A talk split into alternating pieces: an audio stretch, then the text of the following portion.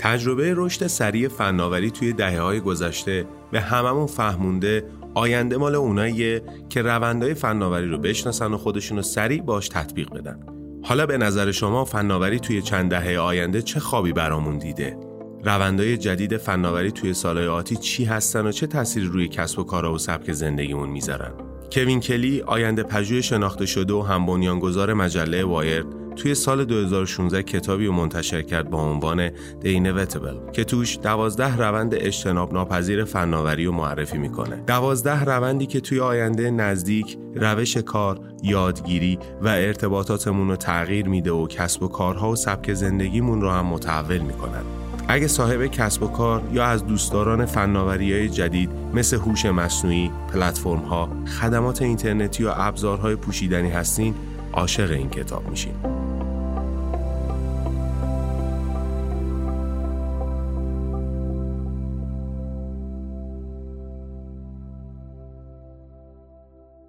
دوستان همراهان عزیز فارکست سلام به این اپیزود از فارکست کتاب خوش اومدین فارکست کتاب پادکستیه که ما توی اون سعی می‌کنیم هر بار چکیده یکی از جدیدترین کتابای علمی برگزیده در زمینه های مختلف مثل اقتصاد، مدیریت، فیزیک، فلسفه و خیلی از موضوعات دیگر رو براتون روایت کنیم. تلاش ما اینه که کتابایی رو که مرور می‌کنیم همشون جز معتبرترین کتابهای روز دنیا باشن. علاوه بر این توی هر قسمت سعی کردیم از یه استاد دانشگاه یه شخصیت علمی یا یه کارشناس با تجربه در حوزه مربوط به موضوع اون کتاب دعوت کنیم تا ضمن روایت قصه اصلی کتاب برداشت ها و بهره هایی رو که کسب و کارها و جامعه امروز ما می‌تونه ازش بهره بشه رو برامون بازگو کنن.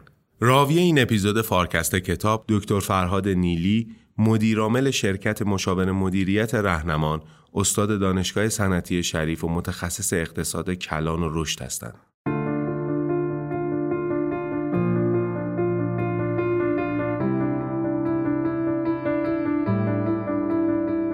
تا حالا فکر کردین که کار خیر کردن چه آدابی داره؟ خیلی از ما دلمون می‌خواد حداقل یه بار در سال دل کسی یا کسانی رو شاد کنیم. من فکر می‌کنم هممون به تجربه این حس نیاز داریم. اما احتمالا توی همون حال و شرایط از خودمون می‌پرسیم نکنه کاری که می‌کنم موثر نیست. نکنه به دست کسانی که باید نمی‌رسه. نکنه مسیرم مسیر اشتباهی باشه و هزار تا نکنه دیگه که ممکنه حتی پشیمونمون کنه. مؤسسه های خیریه با همین هدف راه اندازی میشن. اما چه تضمینی هست که کارشون رو درست انجام بدن؟ یا اصلا چه کار کنیم که دقیقا همون نیازی که دارن برطرف بشه؟ تا بتونن دست آدمهایی که واقعا کم برخوردارن رو بگیرن یا کار موثر برای محیط زیست و حیوانات انجام بدن. شاید بهتر باشه کالا یا خدمتی که دقیقا با پول ما خریده میشه مصرفش، مقصدش و خلاصه همه چیش توی روند شفاف باشه. تو خیلی از کشورهای دنیا مثل آمریکا و کانادا خیلی وقت این فرایند جوابشو پس داده.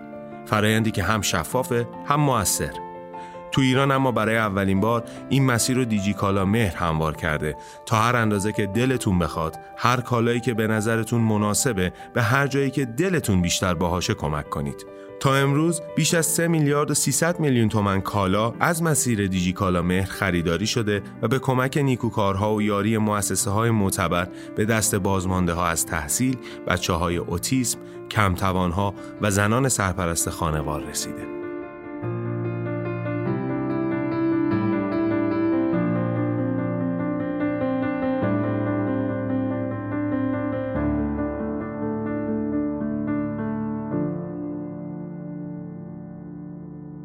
به نام خدا کتابی که می‌خوام برای شما روایت بکنم عنوانش دی اینویتبل هست که توسط آقای کوین کلی نوشته شده و نشر پنگوئن اون رو در سال 2016 منتشر کرده. کتاب best seller نیویورک تایمز و وال استریت جورنال هست و اقبال زیادی از این کتاب شده. نویسنده هم کتاب های زیادی نوشته و به عنوان یک فرد آینده پژوه روی نظراتش خیلی اتکا میشه و اینکه چگونه آینده رو پیش بینی می‌کنه. نکته که دقیقا در کانون بحثی هست که در معرفی این کتاب می‌خوام به اون اشاره بکنم. کتاب رو نشر آموخته منتشر کرده توسط آقای شایان تقی نژاد ترجمه شده به عنوان آینده نزدیک و خوشبختانه هم ترجمه بسیار رسا و روانی داره هم خیلی خوب ویرایش شده هم خیلی خوب صفحه بندی شده و جز کتاب است که واقعا چشم نوازه و مطالعهش رو به همه مخاطبانمون توصیه می‌کنم. آنچه که امروز ما در این پادکست در واقع ارائه می‌کنم به هیچ وجه جایگزین مطالعه این کتاب نیست. کتاب بسیار جذابه و فارسی خیلی خوبی هم برای برگرداندن متن کتاب استفاده شده. ایده کانونی کتاب این هست که آقای کوین کلی دوازده نیروی فناورانه ای که آینده ما رو می‌سازن رو در واقع در این کتاب معرفی می‌کنه. دوازده نیرویی که درست از جنس فناوری هستند ولی به تفصیلی که اشاره خواهم کرد در واقع در زندگی ما رفتن و زندگی ما رو در واقع به پیش بردن. همچنان در کسب و کارها هم همشون در واقع جایگاه دارن.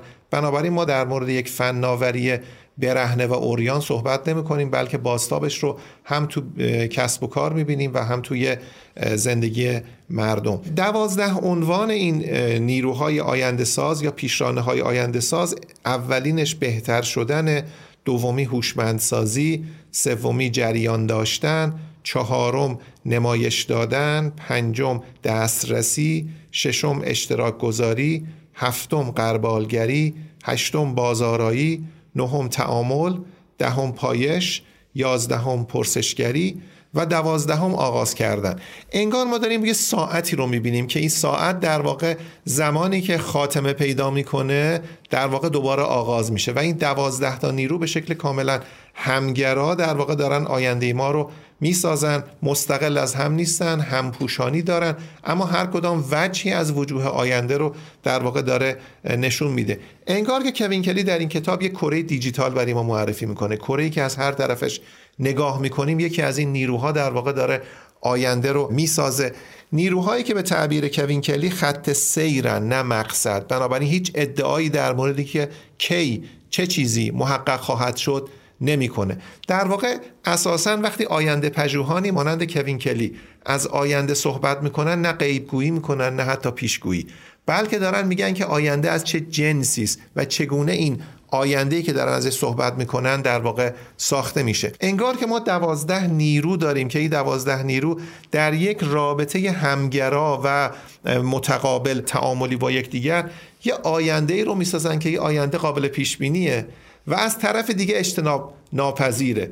اما این نیست که همه آینده ما چنین باشه. یه ابری از وقایع اجتناب ناپذیر و وقایع غیرقابل پیش بینی آینده رو احاطه کرده. بنابراین اون آینده ای که کوین کلی ازش خبر میده در واقع ترکیبی است از آنچه که میشه پیش بینی بکنیم و آنچه که واقعا بر اساس اطلاعات امروز قابلیت پیش بینی اون رو نداریم. اما نکته جالب به نظر من در مورد این کتاب اینه که علیرغمی که در سال 2016 منتشر شده اما در سال 2022 هنوز حرفاش معتبره و به روایت و تفصیلی که در ادامه خواهم گفت در واقع تقریبا من میشه ادعا کنم که هیچ مثال نقضی تو کتاب پیدا نکردم چیزی که 6 سال پیش ادعا کرده بود و الان بگیم که نه اون ادعا در واقع محقق نشده. بنابراین واقعا آینده پژوهی است که خوب دیده که چه پیشرانه هایی دارن آینده ما رو می‌سازن. یک وجه مشترکی که کوین کلی در مورد هر دوازده نیرو میگه و به نظرم خیلی جالبه اینه که ما داریم گذار می‌کنیم از اسم ها به فعل ها اسم ها موجوداتی هستن که میبینیمشون. ثبات دارن. به گونه سکون دارن. اما فعل ها جاریان بنابراین ما داریم از یک ثبات و سکون به سمت یک جریان حرکت می‌کنیم و این فعلایی هستند که در تمام این دوازده نیرو هم در واقع هم در متن انگلیسی کتاب و هم در برگردان خوبی که به فارسی صورت گرفته این ویژگی گرامری که در واقع یک مستر اینها رو نمایندگی بکنه رو ما درش می‌بینیم. و وجه دیگر این ماجرا اینه که فرایندها هرچی که میگذریم از محصولات ارزشمندتر میشن. در واقع محصولات معلول فرایندها هستن فرایندها میمانند محصولات میرن. و ما یه تغییر پیوسته ای رو در واقع شاهد هستیم در اینکه چه چیزهایی در واقع داره ساخته میشه. و این تغییر پیوسته و این تغییر در واقع الان تبدیل میشه به قاعده نه استثنا. ثبات استثناس تغییر در واقع قاعده است. و این دوازده تا فعل یا مستری که کوین کلی ازشون نام می‌بره در واقع ادعا می‌کنه که در سرشت فناوری ریشه دارن. ولی واقعا در زندگی مردم به تدریج نشستن. کدام مردم؟ همانهایی که جدیدن متولد شدن. همون نوجوانان و جوانانی که بخش بیشتری از زندگیشون در واقع تاثیر گرفته از این تحولات و بنابراین اونها هستن که دارن آینده رو نمایندگی می‌کنه و آینده در واقع بخش اجتناب ناپذیرش که انهو ریشه زده شده و جرقه خورده و کلید خورده و داره ما رو به سمت آینده می‌بره. و میگه که این آنچه که ما می‌بینیم از این تحولات پیامد پیشرفت پیوسته فناوریه. در واقع موتور توسعه. موتور رشد فناوری هیچ وقت متوقف نشده و کوین کلی میگه هیچ وقت متوقف نخواهد شد. بنابراین تغییر ناشی از اینه که اینها برآمده از تحولات روزانه در واقع فناوری هستند و هیچ وقت متوقف نمیشن. به خصوص رو فناوری های دیجیتال خیلی تاکید می‌کنه و میگه فناوری های دیجیتال هستند که آینده ما رو در واقع می‌سازن و اینها امکان رو تبدیل به بودن می‌کنن. آنچه که می‌توانست باشد اما تا کنون نشده است رو فناوری تبدیل به بود می‌کنه و وقتی تبدیل به بود شد میره تو هست ما و بعد آینده ما دوباره میاد بر اساس این بود در واقع ساخته میشه. و توصیه ای که می‌کنه به طور ضمنی در این کتاب اینه که آینده از اون کسانی است که این روندها رو بهتر بشناسن. مقابله نکنن و سعی کنن از فرصت هایی که این فناوری ها ایجاد می‌کنه استفاده کنن. بذاریم وارد متن بشیم. تو متن در واقع اولین فناوری که معرفی می‌کنه یا در واقع اولین پیشرانه فناوری که معرفی می‌کنه بهتر شدنه. بهتر شدن ترجمه بسیار مناسبی است از بیکامینگ که می‌تونست شدن ترجمه بشه اما به نظرم مترجم به درستی اینو بهتر شدن کرده. یعنی ما از شدن خونسایی صحبت نمی کنیم از شدنی صحبت می کنیم که دائم داره در واقع بهبود ایجاد می‌کنه. شروع می‌کنه کوین کلی از قانون دوم ترمودینامیک. میگه که ما در جهان اتم ها و مولکول ها هر چیزی به آهستگی متلاشی میشه. وقتی متلاشی میشه وقتی مندرس میشه وقتی قدیمی میشه نیاز به در واقع نگهداری داره. هر چیزی در این جهان ما می‌بینیم لمسش می‌کنیم وزن داره. از اتم ساخته شده این رو باید نگهداری کرد. در واقع یک کیرینگ مدام وجود داره. میگه آیا جهان دیجیتال هم همینه؟ بعد خودش پاسخ میده میگه بله. در جهان دیجیتال هم ما یه فرسودگی بیت ها داریم. فرسودگی از جنس قانون دوم ترمودینامیک نیست. ناشی از اینه که اطلاعاتی و دیتا هایی که روی بیت ها نشسته در واقع رلوانس و معناداری خودشون رو از دست میدن. بنابراین ما درسته که مهاجرت کردیم درسته که ما دوزیست شدیم. انسان کنونی انسانی است که در جهان ماده و در جهان دیجیتال داره نفس می‌کشه. بنابراین یک انسان دوزیست در حالی که 20 سال پیش 25 سال پیش یک انسان تک‌زیست بود. اما این انسان دوزیست در جهان دیجیتالش هم دائما داره تغییر اتفاق میفته تعبیر کوین کلینه که یک یورش تغییر در جهان دیجیتال در واقع شکل گرفته. مسابقه بر سر بروز رسانی بر سر update کردن. هر چیزی که به روز نرسانی و در واقع آپدیتش نکنی کهنه میشه مندرس میشه و این مثل وسیله است که در واقع مستهلک شده و قابلیت خودش رو از دست داده. بنابراین ما می‌تونیم از یک بهداشت دیجیتال نام ببریم. بهداشت دیجیتال یعنی سلسله به روز رسانی های دائمی. انسان عصر دیجیتال دائم باید update کنه هر آنچه رو که داره. پیامد این در بازار کار چیه؟ پیامدش اینه که هیچ کس دیگه professional ای نیست. همه آماتورن. چون همه در واقع در بهترین حالت آخرین نسخه نرم افزارها آخرین نسخه اپ ها آخرین نسخه الگوریتم ها رو بلدن. در حالی که نسخه های بعدیش در واقع تو لابراتوارها داره ساخته میشه. بنابراین جهان دیجیتال جهان آماتور هاست و یک چرخه ابدی منسوخ شدن در واقع داره شکل می‌گیره. اون چرخه اینه که شما هیچ وقت زمان لازم نداری برای که حرفه‌ای بشین. حرفه‌ای های قدیم انقدر در واقع عمر آنچه که باش کار می‌کردن طولانی بود تا یاد بگیرن و مستر بکنن و برش در واقع مسلط بشن. اصل دیجیتال چنین فراغتی رو در واقع به انسان نمیده. بنابراین ما یک فرایند به روزرسانی بیپایان داریم و فرایند بهتر شدن ابدی فناوری. و این از یک سو یک ناخشنودی همیشگی ایجاد می‌کنه. انسان همیشه از آنچه که باش خو گرفته بوده و باید جایگزین بشه در واقع ناخشنوده. اما این ناخشنودی در واقع موتور محرک این هست که ما یک آینده بهتر رو در واقع بتونیم بسازیم. یه تعبیر قشنگی به کار می‌بره. میگه فرض کنیم یا در یه جهانی زندگی می‌کردیم که همه خوشنود بودن. جهان بدون خوشنودی یک جهان کاملا راکده یک جهان بسیار کسل کننده است. آرمان شهری که ما ازش اسم می‌بریم یک آرمان شهر کسالت آوره و راکده. چون مشکلی برای حل کردن نداره. بنابراین هر آنچه که ما ازش ناخشنودیم فرصتی است برای حل کردن و بهبود. بنابراین کاستی نارضایتی میاره. اما نارضایتی هم خودش در واقع علت تلاش برای بهتر کردن جهانه. بنابراین اگر ما در یک عالم فرضی یک جهان رو یک, یک سمت این در واقع جهان رو یک ویران شهر تلقی کنیم و سمت دیگرش رو یک آرمان شهر. ما در یک پروتوپیا زندگی می‌کنیم که نه ویران شهر است و نه آرمان شهر. تو این پروتوپیا که جهان کنونی ماست و فناوری دائم داره اینو بهبود میده و فناوری دائم داره زندگی بهتری رو برای ساکنین این پروتوپیا در واقع فراهم می‌کنه. به تعبیر کوین کلی امروز بهتر از دیروز است. اما فقط کمی.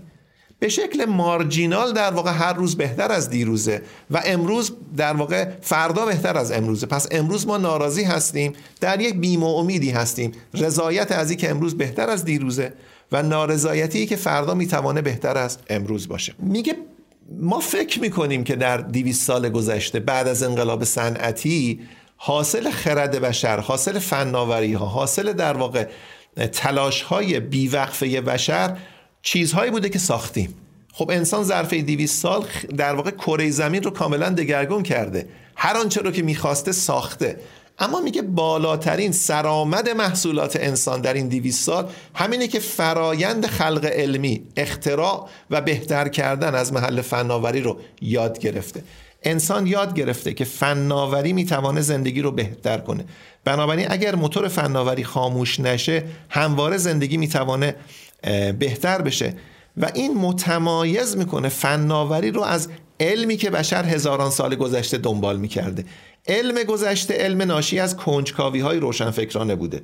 اما فناوری در واقع صرفا یک کنجکاوی نیست. فناوری نیروی اجتناب ناپذیری است برای بهتر کردن زندگی. بنابراین محصول تحولات فناوری زندگی بهتره. خب این رد پاهاش کجاست؟ چند تا عدد و رقم میشه برای رد پاهای این در واقع بروز رسانی دائمی و این تحول مستمر و بیپایان ذکر بکنیم. مثلا در زمان نگارش کتاب سال 2016 ما 60 تریلیون صفحه web page داشتیم. صفحه اینترنتی داشتیم. و این آغاز دوران فناوری بود. امروز خیلی بیشتر از اینه.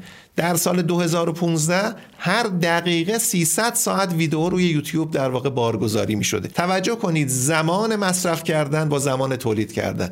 در واقع هیچ وقت انسان نمی‌تونه محصولات عصر جدید رو مصرف کنه. حتی preview و در واقع خلاصش رو نگاه کنه. 90 میلیارد جستجو در ماه فقط روی گوگل در واقع صورت می گرفته و این برای ما محصول نهایی است. برای گوگل در واقع کالای اولیه است.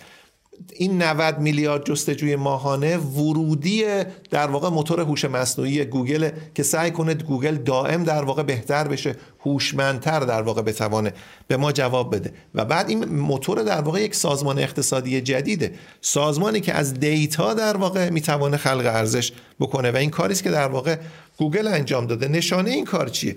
نشانه این کار اینه که الان در واقع گوگل یکی از بزرگترین سرمایه گذاران در مورد در حوزه هوش مصنوعی است. و نکته دیگر وجه دیگری که کوین کلی اشاره می‌کنه اینه که تمام ثروت فراگیری که از اطلاعات دیجیتال ما ساختیم ظرف 22 سال گذشته ساخته شده و به تعبیر ایشان هیچ زمانی برای آغاز کردن بهتر از الان نیست.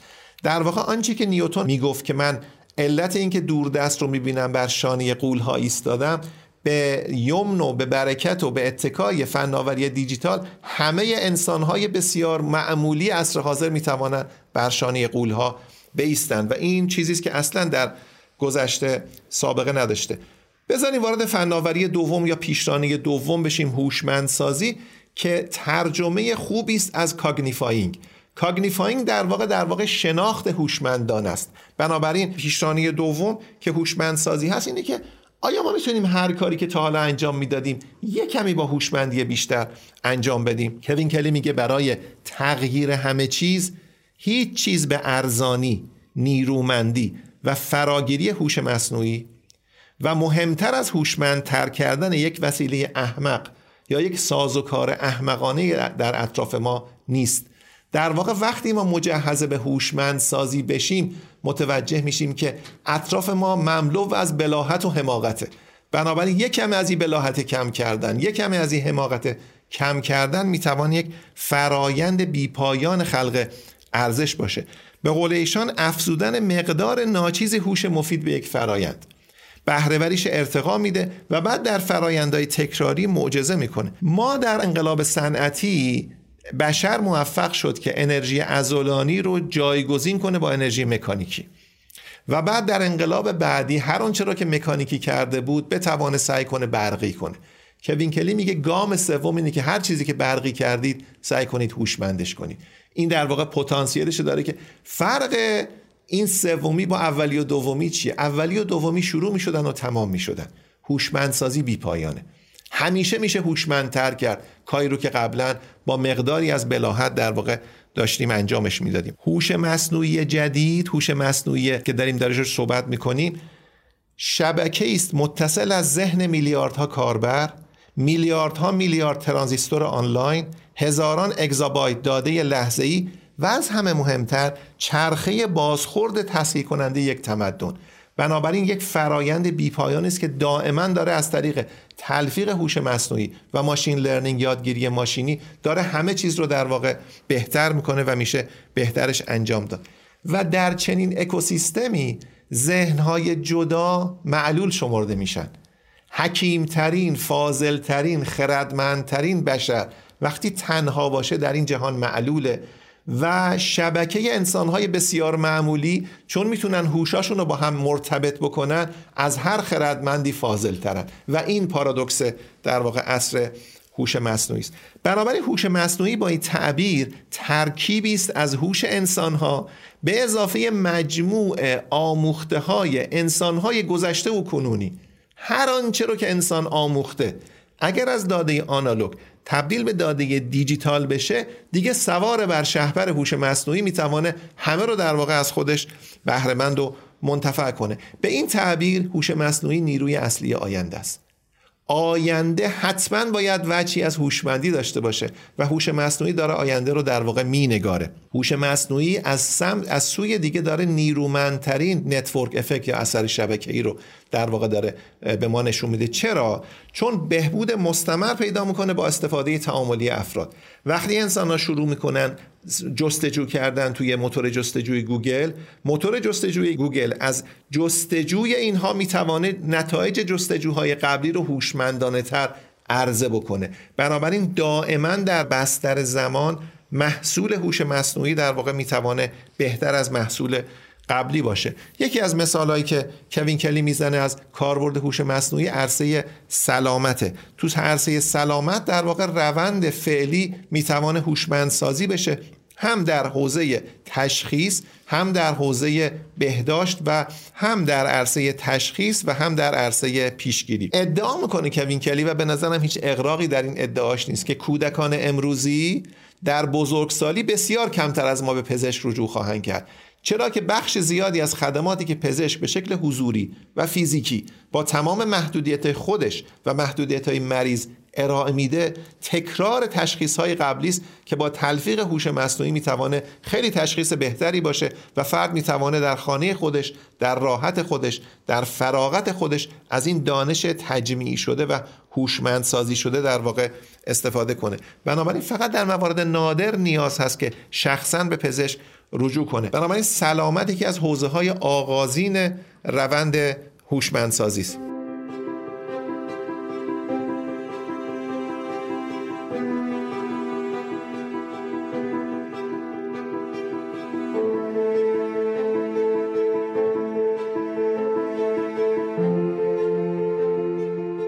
اما فقط سلامت نیست. فهرست حوزه هایی که میشه از طریق هوشمندسازی بهبود پیدا بکنن یک فهرست بیپایانه که به بعضی از مواردش کوین کلی اشاره می‌کنه. پرستاری مراقبت های پزشکی ساخت و ساز بازاریابی سرمایه گذاری مستقلات تفریح سرگرمی ورزش اسباب بازی شستن و تعمیر لباس و این فهرست بیپایانه. هر کدام از اینا باهوش بسیار ارزشمندتر از بیهوشن. و ما الان میزانی که از هوش استفاده کردیم در منوفکچرینگ در ساخت خودمون و در عرضه محصولات تقریبا ناچیزه. و بنابراین ما در ابتدای فرایند هوشمندسازی هستیم. هوش مصنوعی آتی از نوع هوش بشر نیست. به جای مجموعی از ماشین های مستقل یه سرویس ارزان قابل اتکا و کاربرد پذیر درست می‌کنه در صنعت و زندگی که روی یک شبکه ابری مثل الکتریسیته هر وقت ما نیاز داریم دو شاخه خودمون در واقع می‌زنیم به اون شبکه ابری و از مقدار هوش مورد نیازمون استفاده می‌کنیم. عین همین کاری که در مورد برق در واقع داریم استفاده می‌کنیم. وسیله خودمون رو شارژ می‌کنیم الان. بعدا وسیله خودمون رو یه مقداری هوشمندتر می‌کنیم که در اون چیزی که ما می‌خوایم در واقع چقدر بتونه از هوش استفاده بکنیم همینطور که اشاره کردم گوگل یکی از بازیگران بزرگ صنعت هوش مصنوعی است و یکی از سرمایه گذاران بزرگ در حوزه هوش مصنوعی است. وجه این گره خوردن business گوگل با هوش مصنوعی چیه؟ هر بار که ما یه عبارتی رو تو گوگل جستجو می‌کنیم یا روی لینکی از نتایج این جستجو در واقع کلیک داریم می‌کنیم داریم به گوگل آموزش میدیم که این برای ما جالب توجه بود. بنابراین حوزه علائق مخاطب رو در واقع داره می‌بینه. حالا این ضرب کنیم در سه میلیارد جستجوی روزانه. می‌بینیم که چقدر در واقع قابلیت خلق ارزش از محل تلفیق هوش مصنوعی با موتور جستجوی گوگل وجود داره. و پیش بینی کوین کلی اینه که تا سال 2026 محصول اصلی گوگل دیگه جستجو نخواهد بود. بلکه هوش مصنوعی خواهد بود. بنابراین موتور جستجوی گوگل در واقع upgrade میشه ارتقا پیدا می‌کنه به یک ابزار هوشمندسازی. خب سوال اینه که ما الان کجای این فرایند هستیم؟ در واقع آیا سوالی که کوین کلی می‌پرسه اینه که آیا فناوری استفاده از هوش مصنوعی در مقیاس انبوه در آینده گیر کرده و ما الان در زمستان هوش مصنوعی به سر می‌بریم؟ به سه دلیل کوین کلی میگه چنین نیست. در واقع ما الان در بهار هوش مصنوعی به سر می‌بریم و الان تازه شروع اینه که ما بتوانیم از هوش مصنوعی به مقدار بیشتر استفاده کنیم. سه نیروی پیشران رو که اشاره می‌کنه پیشران اول در واقع پردازش موازی ارزان ما الان در واقع فناوری به بشر اجازه میده که بتوانه یه task رو بشکنه به چند تا task موازی به پردازشگرهای موازی بسپاره و این کار به مقدار ارزان صورت می‌گیره. هرچی هم میگذره ارزانتر میشه و بتوانه حاصل این کار رو آخر کار به هم پیوند بده. چیزی که در واقع از توانایی بشر خارج بود. دوم کلان داده هاست big data هاست. کلان داده ها اجازه میده که در واقع هوش مصنوعی بتوانه الگو استخراج کنه از آنچه که عمل کرد بوده در جهان دیجیتال و این در واقع می‌توانه خیلی کمک کنه. سوم بهبود الگوریتم است تلفیق هوش مصنوعی و ماشین لرنینگ میگه هر آنچه که بر اساس الگوریتم انجام میشه دفعه بعد می‌توانه بهتر انجام بگیره. به این سه دلیل کوین کلی ادعا می‌کنه که ما الان در بهار هوش مصنوعی هستیم و نکته جالب برای اقتصاد خانده ها اینه که کاربرد هوش مصنوعی ما رو از بازده نزولی در واقع منتقل می‌کنه به قانون بازده سعودی ناشی از اثر شبکه. بنابراین هر آنچه که در اقتصاد خوانده بودیم که بهرهوری در تله قانون بازده نزولی گیر می‌کنه با استفاده از هوش مصنوعی میشه در واقع از این چنبره قانون بازده نزولی رهایی پیدا کرد و وارد عرصه قانون بازده سعودی شد. بنابراین یه چرخه خیلی جذابی وجود داره. چرخه فزاینده بین استفاده و هوشمندی. هرچه بیشتر از یک محصول هوش مصنوعی استفاده کنیم هوشمندتر میشه. هرچی هوشمندتر میشه بهتر میشه ازش استفاده کنیم. این چرخه بی پایان در واقع رمز همون قانون بازده سعودیه. نتیجه چی میشه از نظر اقتصادی؟ نتیجه این میشه که هر بنگاهی هر صنعتی هر بیزینسی که بتوانه هوشیارانه هوشمندانه به شکل کارآمدی با شناخت بازار از هوش مصنوعی استفاده بکنه بزرگ میشه به خاطر اثر شبکه و بقیه رو یا می‌خوره یا بقیه ورشکست میشن. پیش بینی کوین کلینه که در آینده ما یک اولیگارشی خواهیم داشت. ناشی از دو سه تا بیزینس خیلی بزرگی که اینها قولهای هوش مصنوعی جهان خواهند بود. بنابراین انتظار نداشته باشیم که هوش مصنوعی در آینده در واقع پخش بشه و در اختیار همه باشه بلکه این اولیگارشی یکی از پیامدهای اجتناب ناپذیر اثر شبکه و قانون بازده صعودی خواهد بود. یه تجربه رو کوین کلی در مورد هوش مصنوعی میگه به نظرم جذابه. تجربه Deep Blue. در واقع رباتی که IBM ابداع کرد و این ربات با در واقع grand master های شطرنج شطرنج بازی کرد و بار اول باخت و بعد از اون به بعد دیگه در واقع شکستشون داد. و بعد میگه که آیا عرصه شطرنج تسخیر شد به وسیله هوش مصنوعی؟ چنین نیست. عرصه شطرنج شد عرصه همکاری انسانها گرند مسترها شطرنج بازان استادان بزرگ شطرنج و دستیاران هوش مصنوعی. میگه آینده به احتمال زیاد از این جنسه. و تجربه تورنمنت های سالهای اخیر هم نشون داده. هر تیمی از شطرنج بازان بزرگ که دستیار هوش مصنوعی داشتن بر هر تیم دیگه ای که فقط انسان بودن یا فقط ربات بودن غلبه کردن. بنابراین در آینده بر اساس همین آزمایش در واقع ایشون پیش بینی می‌کنه که هوش مصنوعی مکمل هوش انسانی است نه جایگزین هوش انسانی. این رو بیشتر باز خواهیم کرد که چرا. و اگر هوش مصنوعی می‌توانه بهترین شطرنج باز رو ارائه بده در قالب دستیار انسان آیا نمی‌تونه بهترین خلبان، بهترین فروشنده، بهترین پزشک، بهترین وکیل، بهترین قاضی و بهترین معلم رو بده؟ آیا میشه ما نتیجه بگیریم که انسان آینده همین انسان عصر حاضره که از یک دستیار هوش مصنوعی یادگیرنده و بسیار کارا و بسیار ارزان در کنار خودش استفاده می‌کنه برای هر کار تخصصی که می‌خواد انجام بده. بنابراین وکیل لازم نیست حافظه خودش رو انبار کنه از همه قوانین همه احکام دادگاه ها دستیارش می‌توانه اینو با الگوریتم های هوشمند هم به حافظه بسپاره هم پردازش کنه و هم سوال سوالش رو در واقع بتوانه جواب بده. اما ممکنه تصور کنیم که هوش مصنوعی نوعی از هوش انسانی فقط کارآمدتر فقط ارزانتر فقط قابل انفصالتر چنین نیست. هوش انسان سه ویژگی داره. ویژگی اولش اینه که با عاطفه عجینه. ما در واقع در کمتر تصمیمی هست که از تلفیق هوش و عاطفه استفاده نکنیم. کوین کلی میگه هوش مصنوعی عاطفه درش وجود نداره. بنابراین دوتا رو از هم تفکیک می‌کنه. ویژگی دوم اینه که ما خداگاهی داریم که کجا داریم از چه مقدار از هوشمون استفاده می‌کنیم. هوش مصنوعی لازم نیست خداگاهی داشته باشه. بنابراین میشه اینو ازش جدا بکنیم. ویژگی سوم اینه که تقریبا ما همیشه همه منظوره کار می‌کنیم. درگیر چند تسک همزمان هستیم. هوش مصنوعی تک منظور است. بنابراین هوش مصنوعی با این سه ویژگی مکمل انسان است نه جانشین انسان. بنابراین اینها رو این سه ویژگی رو ما میشه به عنوان کاستی هوش مصنوعی بگیم یا به عنوان ویژگی هوش مصنوعی استفاده بکنیم. اما نکته جالب اینه که انسان یگانه گونه خداگاه در کره زمینه به تعبیر کوین کلی. و هوش مصنوعی بدون خداگاهی یک, یک در واقع هوش دیگه است. به این تعبیر تفکر ما فقط گونه ای از تفکره و انسان قرار نیست تفکر خودش رو بازسازی کنه بلکه کاستی های تفکر خودش رو از طریق خلق هوش مصنوعی جبران کنه. در این صورت انسان و ربات در واقع مکمل همن و می‌تونن با هم کار بکنن و هوشای مصنوعی نوپدید شبیه انسان در واقع فکر نمی‌کنن. و ممکنه الان ما همه طبقه بندی های هوش رو ندانیم اما موتور محرک هوش مصنوعی داره در واقع انواع هوشای مختلف رو به ما نوید میده. هوشایی که تک منظورن از خداگاهی بی بهرن و کاستی های آمدانه مطلوبی درشان تعبیه شده. مثلا هوشایی که فقط پاسخگویی سریع دارن.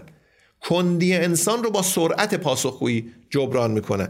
هوش هایی که ذخیره سازی کلان دارن. فراموشی انسان رو با توانایی در واقع عدم فراموشی جبران می‌کنن هوش هایی که می‌توانند ذهن های فردی رو هماهنگ کنن هوش هایی که دستیاران هوشمندی هستند که برای بهبود فکر در واقع تربیت شدن. و هوش های ابرمنطقی که فاقد هر گونه احساس هستند. چیزی که ما در رفتار انسانی خودمون هیچ وقت نمی‌توانیم انجام بدیم. و یا هوش هایی که در واقع ذهن های نانویی کوچک مقیاسی که به هر محصولی می‌توانند به عنوان یک افزونه دیجیتالی افزوده بشن و اون رو هوشمندتر بکنن و همچنین ذهن هایی که متخصص پیش بینی و ارزیابی سناریو هستند بنابراین ما ببینیم که تفکر انسان که هزاران سال باش خو گرفته این تفکر قابل تفکیک و انفصال به تفکرهای کوچکی که یک تسک خاص رو در واقع دارن انجام میدن و بنابراین ما به یک ابری از ذهنها ابری از تفکرها در واقع نیاز داریم تا بتونیم کارهامون رو به شکل هوشمندانه انجام بدیم. با این تعبیر آیا میشه با این سوال پاسخ بدیم که جای هوش مصنوعی کجاست؟ جای هوش کجاست؟ اصلا ربات چیه؟ کوین کلی میگه ربات پیکربندی ذهنهای بیگانه است. ذهنهایی که متفاوت با انسان فکر می‌کنند ربات پیکری است که بر این ذهنها در واقع تنیده شده. پس اون پیکر نیست که ربات رو ربات می‌کنه. اون ذهن متفاوت است که ربات رو ربات می‌کنه. اگر چنینه آیا میشه بگیم که بزرگترین مزیت پیدایش هوش مصنوعی کمک به تعریف انسانیت انسان چیزی است که قابل تکرار نیست و آنچه که تکرار میشه انسان نیست. آنچه که تکرار میشه حتی در عالی ترین شکل انسانش ذهنهای بیگانه است. ذهنهایی است که همینجور که گفتم در واقع خداگاه نیستند عاطفه ندارن و در واقع می‌توانند تک منظوره باشند بنابراین ربات ها به ما کمک می‌کنن تا بیشتر از همیشه انسان بمانیم. آن چیزی رو انجام بدیم که هیچ موجود دیگه ای و هیچ محصول دیگری نه محصول فناوری نه محصول دیگر انسان ها نمی‌توانه انجام بده. اون وجه عالی و متعالی در واقع انسانیته. بنابراین هوش مصنوعی تواناتر بشه به ادعای کوین کلی مرزبندی و تمایز انسان از غیر انسان مشخصتر میشه.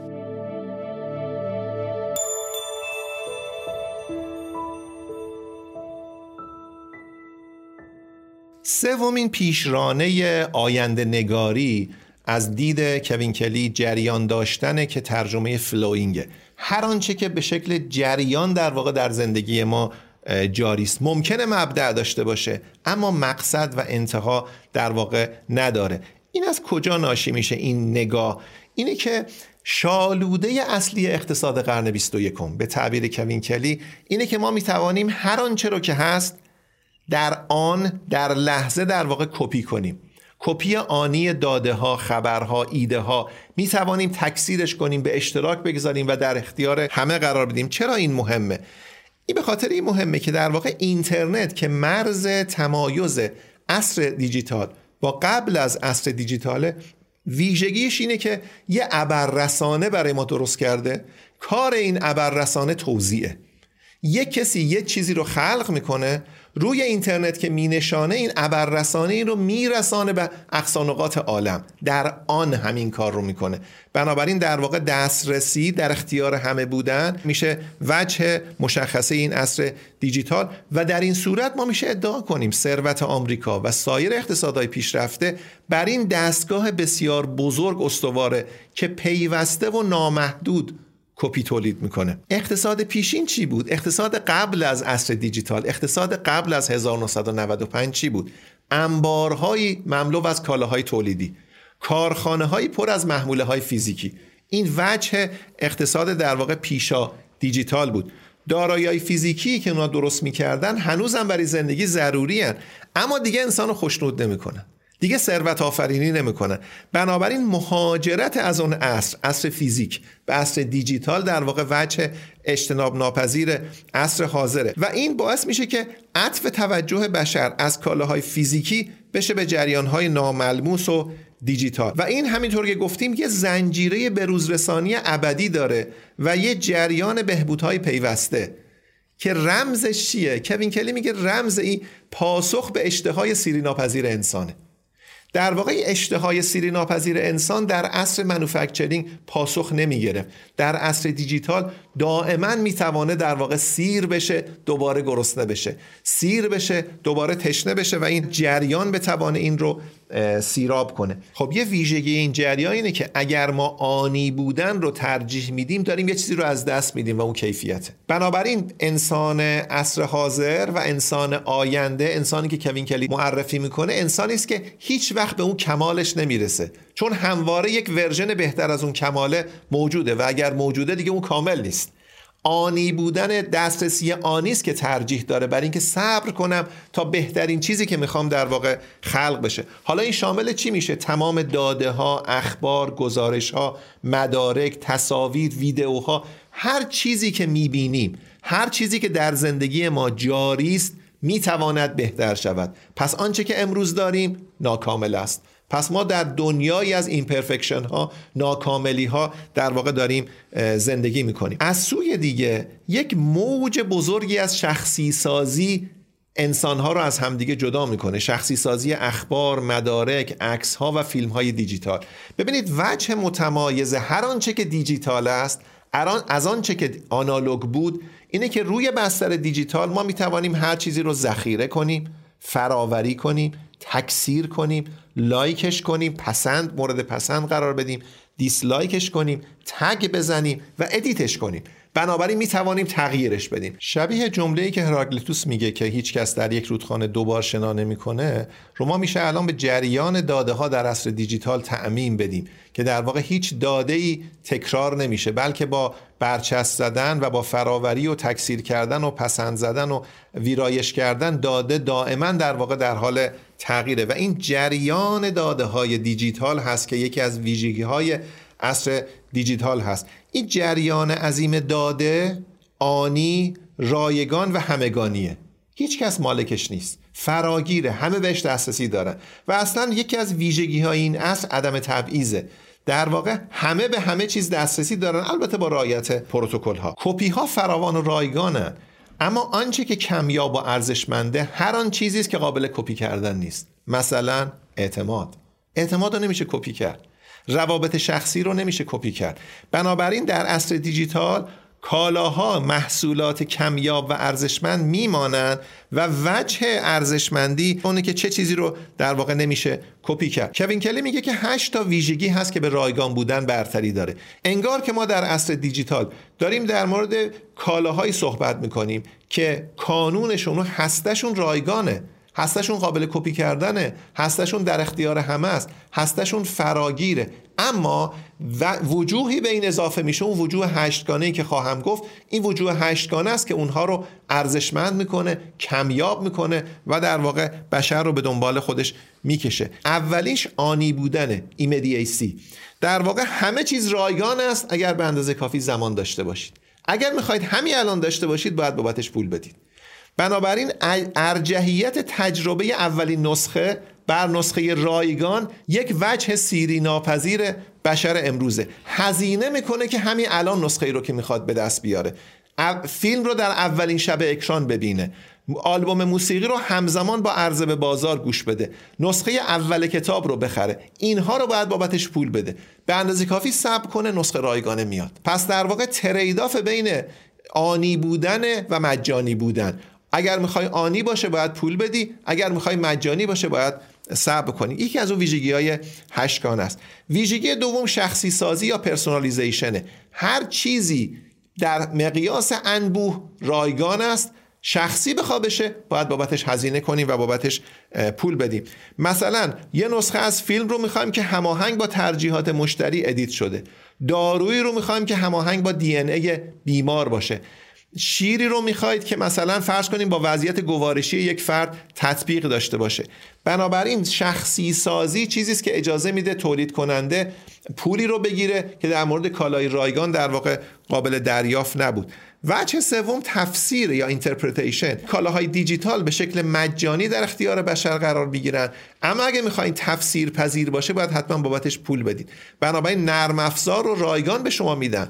دفترچه راهنمای نرم افزار رو به شما در واقع حتما باید بخرید اونه که شما رو کمک می‌کنه تا بتونید از نرم افزار استفاده بکنید کوین کلی میگه پیش بینی می‌کنیم که کپی DNA افراد قیمتش کاهنده باشه. مثلا از چند هزار دلاری که الان هست هر چی که میگذره کپی که هر فرد بتونه دی ای خودش رو داشته باشه تقریبا میره به سمت که مجانی بشه.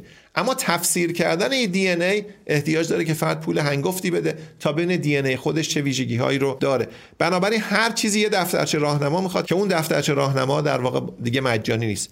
ویژگی چهارم اصالت یا اوتنتیسیتیه هر چیزی رایگان است. اما اگه می‌خوایم حتما نسخه اصیلش باشه در واقع باید بخریمش.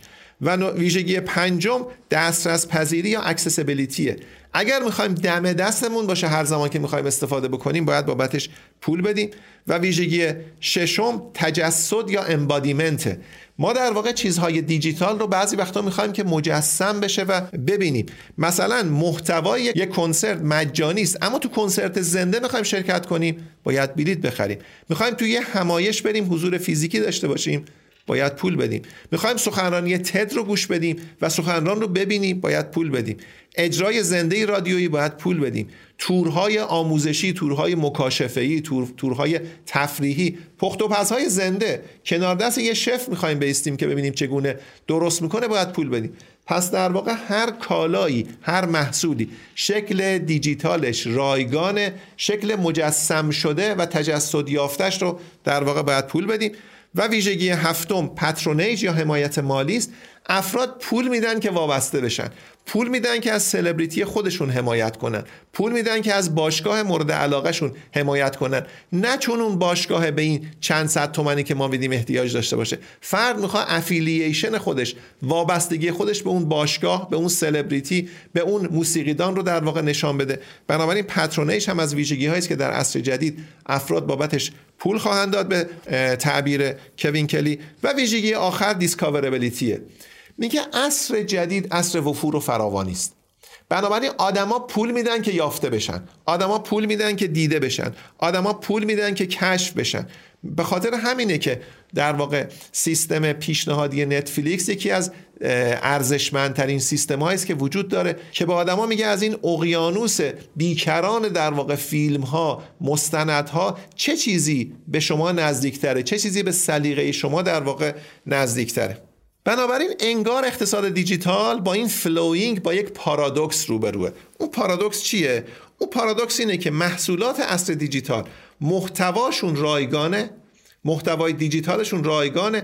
اما با این هشت ویژگی که گفتیم آنی بودن شخصی سازی تفسیر اصالت دسترس پذیری تجسد حمایت مالی و یافته شدن هست که دارای ارزشی میشن که افراد باید بابتش پرداخت بکنن. ابری از در واقع ویژگی ها اونها رو احاطه می‌کنه که باید بابتش پول پرداخت بکنن.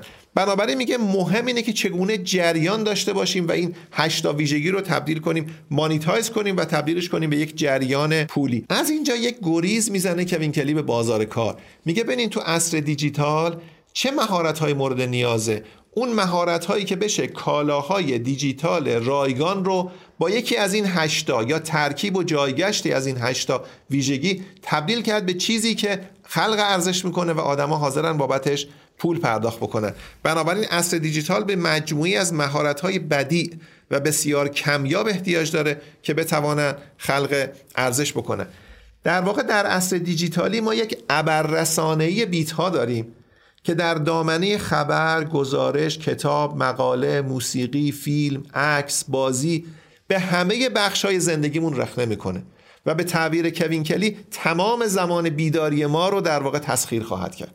بنابراین یکی از وجوه آینده اینه که انسان در یک رودخانه مواجی از داده های دیجیتال دائم در واقع شنا خواهد کرد و تمام زمان بیداریش در واقع تسخیر خواهد شد. حالا سوال اینه که آدما چقدر حاضرن پول پرداخت کنن تا یکی از این ویژگی های هشتگانه یا ترکیبی از این ویژگی های هشتگانه بشه اون کالایی که کالای دیجیتالی که در واقع در اختیار می‌گیرن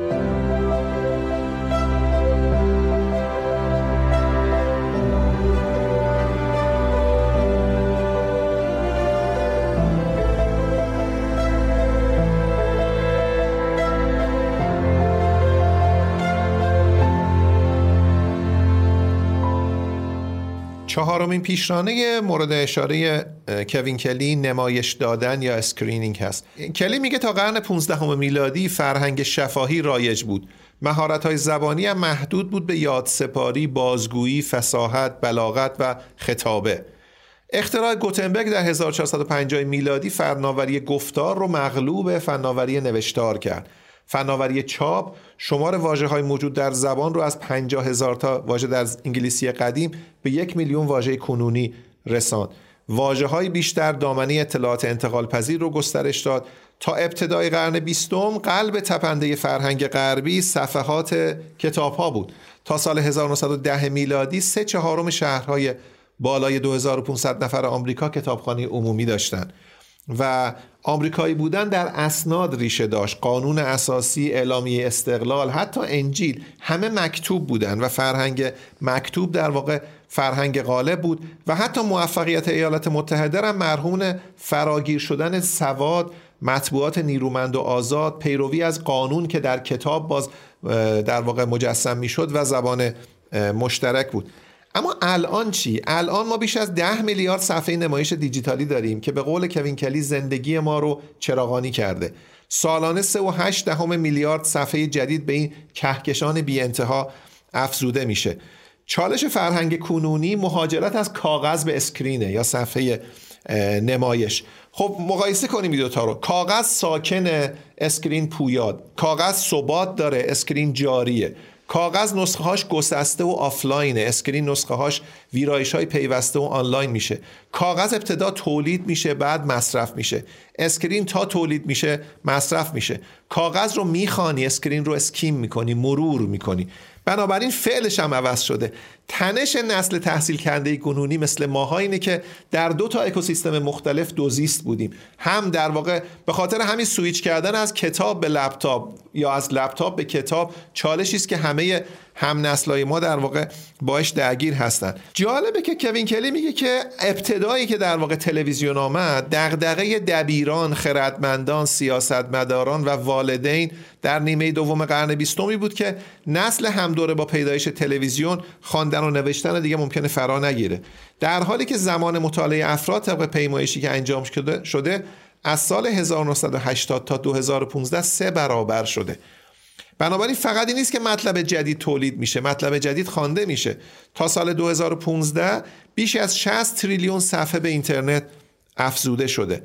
افراد باسواد بیش از گذشته می‌خوانند و خیلی بیش از گذشته می نویسن چون تکنولوژی جدید خواندن و نوشتن رو خیلی ساده تر کرده. فرهنگ متنی جدید فرهنگ متنی دیجیتال شده یه جریان پیوسته و تعاملی از تفکر نگارش تحقیق ویرایش تکثیر بازنویسی اشتراک گذاری اجتماعی شدن هوشمندسازی ذخیره جدا شدن بازیابی و مرور صفحه نمایش. انگاری جریان تمام نمیشه. ما فقط توی جریان دائم داریم شنا می‌کنیم. جریان اطلاعاتی که ما رو در بر گرفته.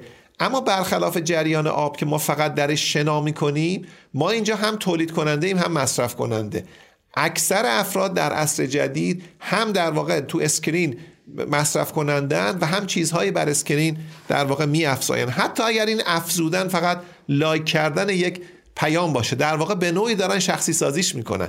پیام like شده برای دوستانشون ارسال میشه. بنابراین علاوه بر محتوای پیام ترجیحات اون فرد رو هم در واقع داره ارسال می‌کنه. تعبیر کوین کلی رستاخیز واژه هاست میگه واژه ها انگار به رقص آمدن در این رستاخیز و می توانند بارها و بارها در واقع استفاده بشن. کتاب های دیجیتالی که انهو انقلابی در واقع به راه انداختن.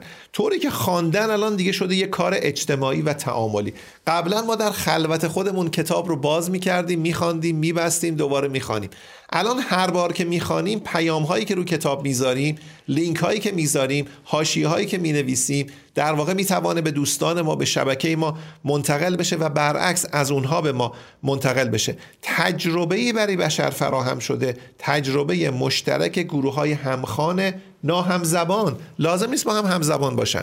به خاطری که ترجمه دیگه به تدریج در واقع از یک مهارت انسانی تبدیل میشه به یه توانایی هوشمندی که دیگه انسانهای زبان به راحتی می‌توانن با هم حرف بزنن و با هم یک کتاب رو شروع کنن با هم یک کتاب رو بخونن. درکشون از کتاب رو با هم در واقع به اشتراک بگذارن.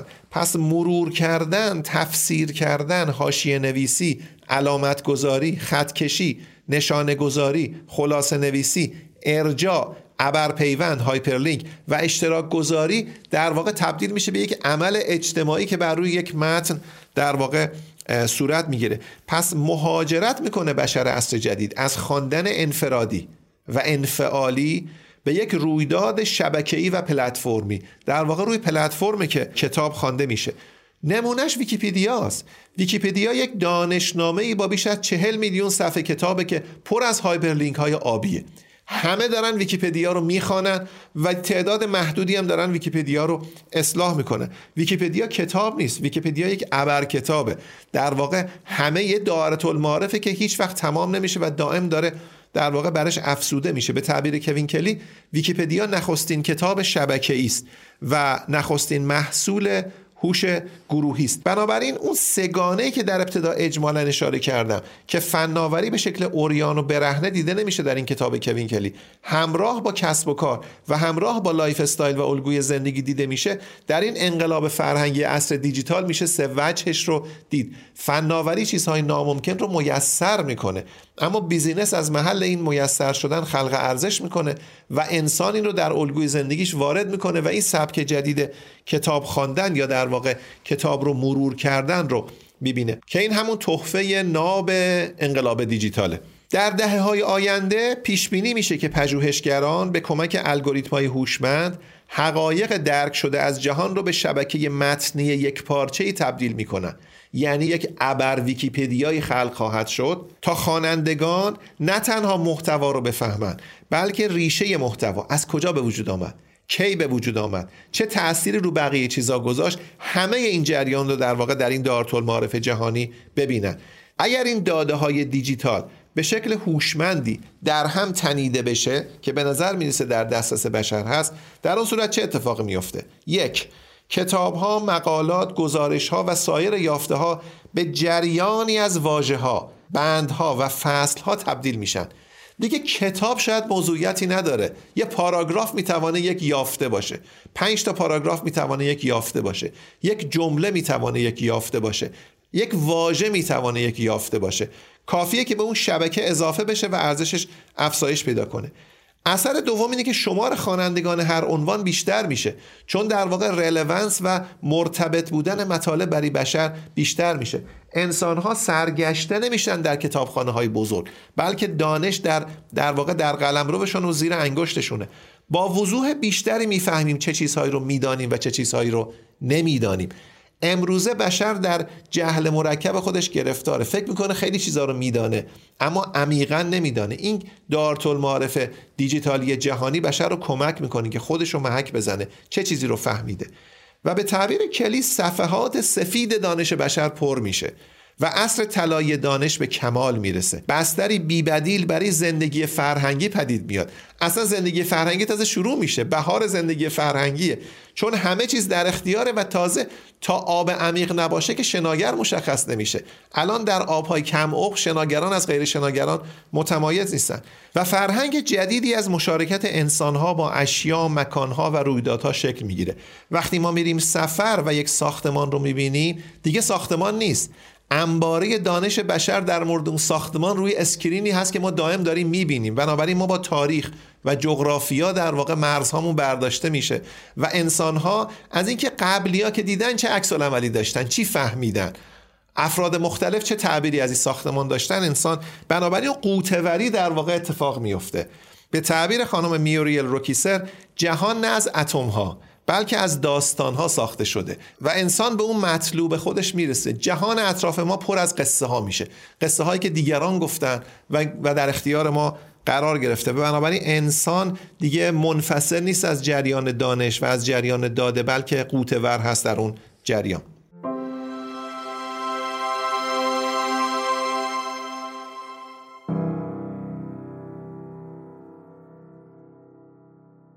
پنجمین نیروی فناورانه ای که کلی اشاره می‌کنه بهش دسترسی یا accessing هست. شنیدیم همه که بزرگترین شرکت تاکسیرانی جهان یعنی اوبر مالک هیچ خودرویی نیست. پرهوادارترین رسانه جهان یعنی فیسبوک هیچ محتوایی تولید نمی‌کنه. با ارزشترین شرکت خورده فروشی جهان یعنی علی بابا هیچ کالایی نداره. بزرگترین ارائه رزرو اقامتگاه در جهان یعنی بی هیچ ملکی نداره. مالکیت دیگه چندان مهم نیست. با گذشت زمان مالک بخش کمتر چیزهایی هستیم که به کار می‌بریم. دسترسی داشتن از همیشه مهمتره. پنج روند پیچیده فناوری که به حرکت بلند مدت به سوی دسترسی و دور شدن از مالکیت شتاب میده رو کلیش اشاره می‌کنه. یک ماده زدایی. دو آنی و درخواستی بودن. سه تمرکز زدایی. چهار همافزایی پلتفرم ها و پنج ابرها.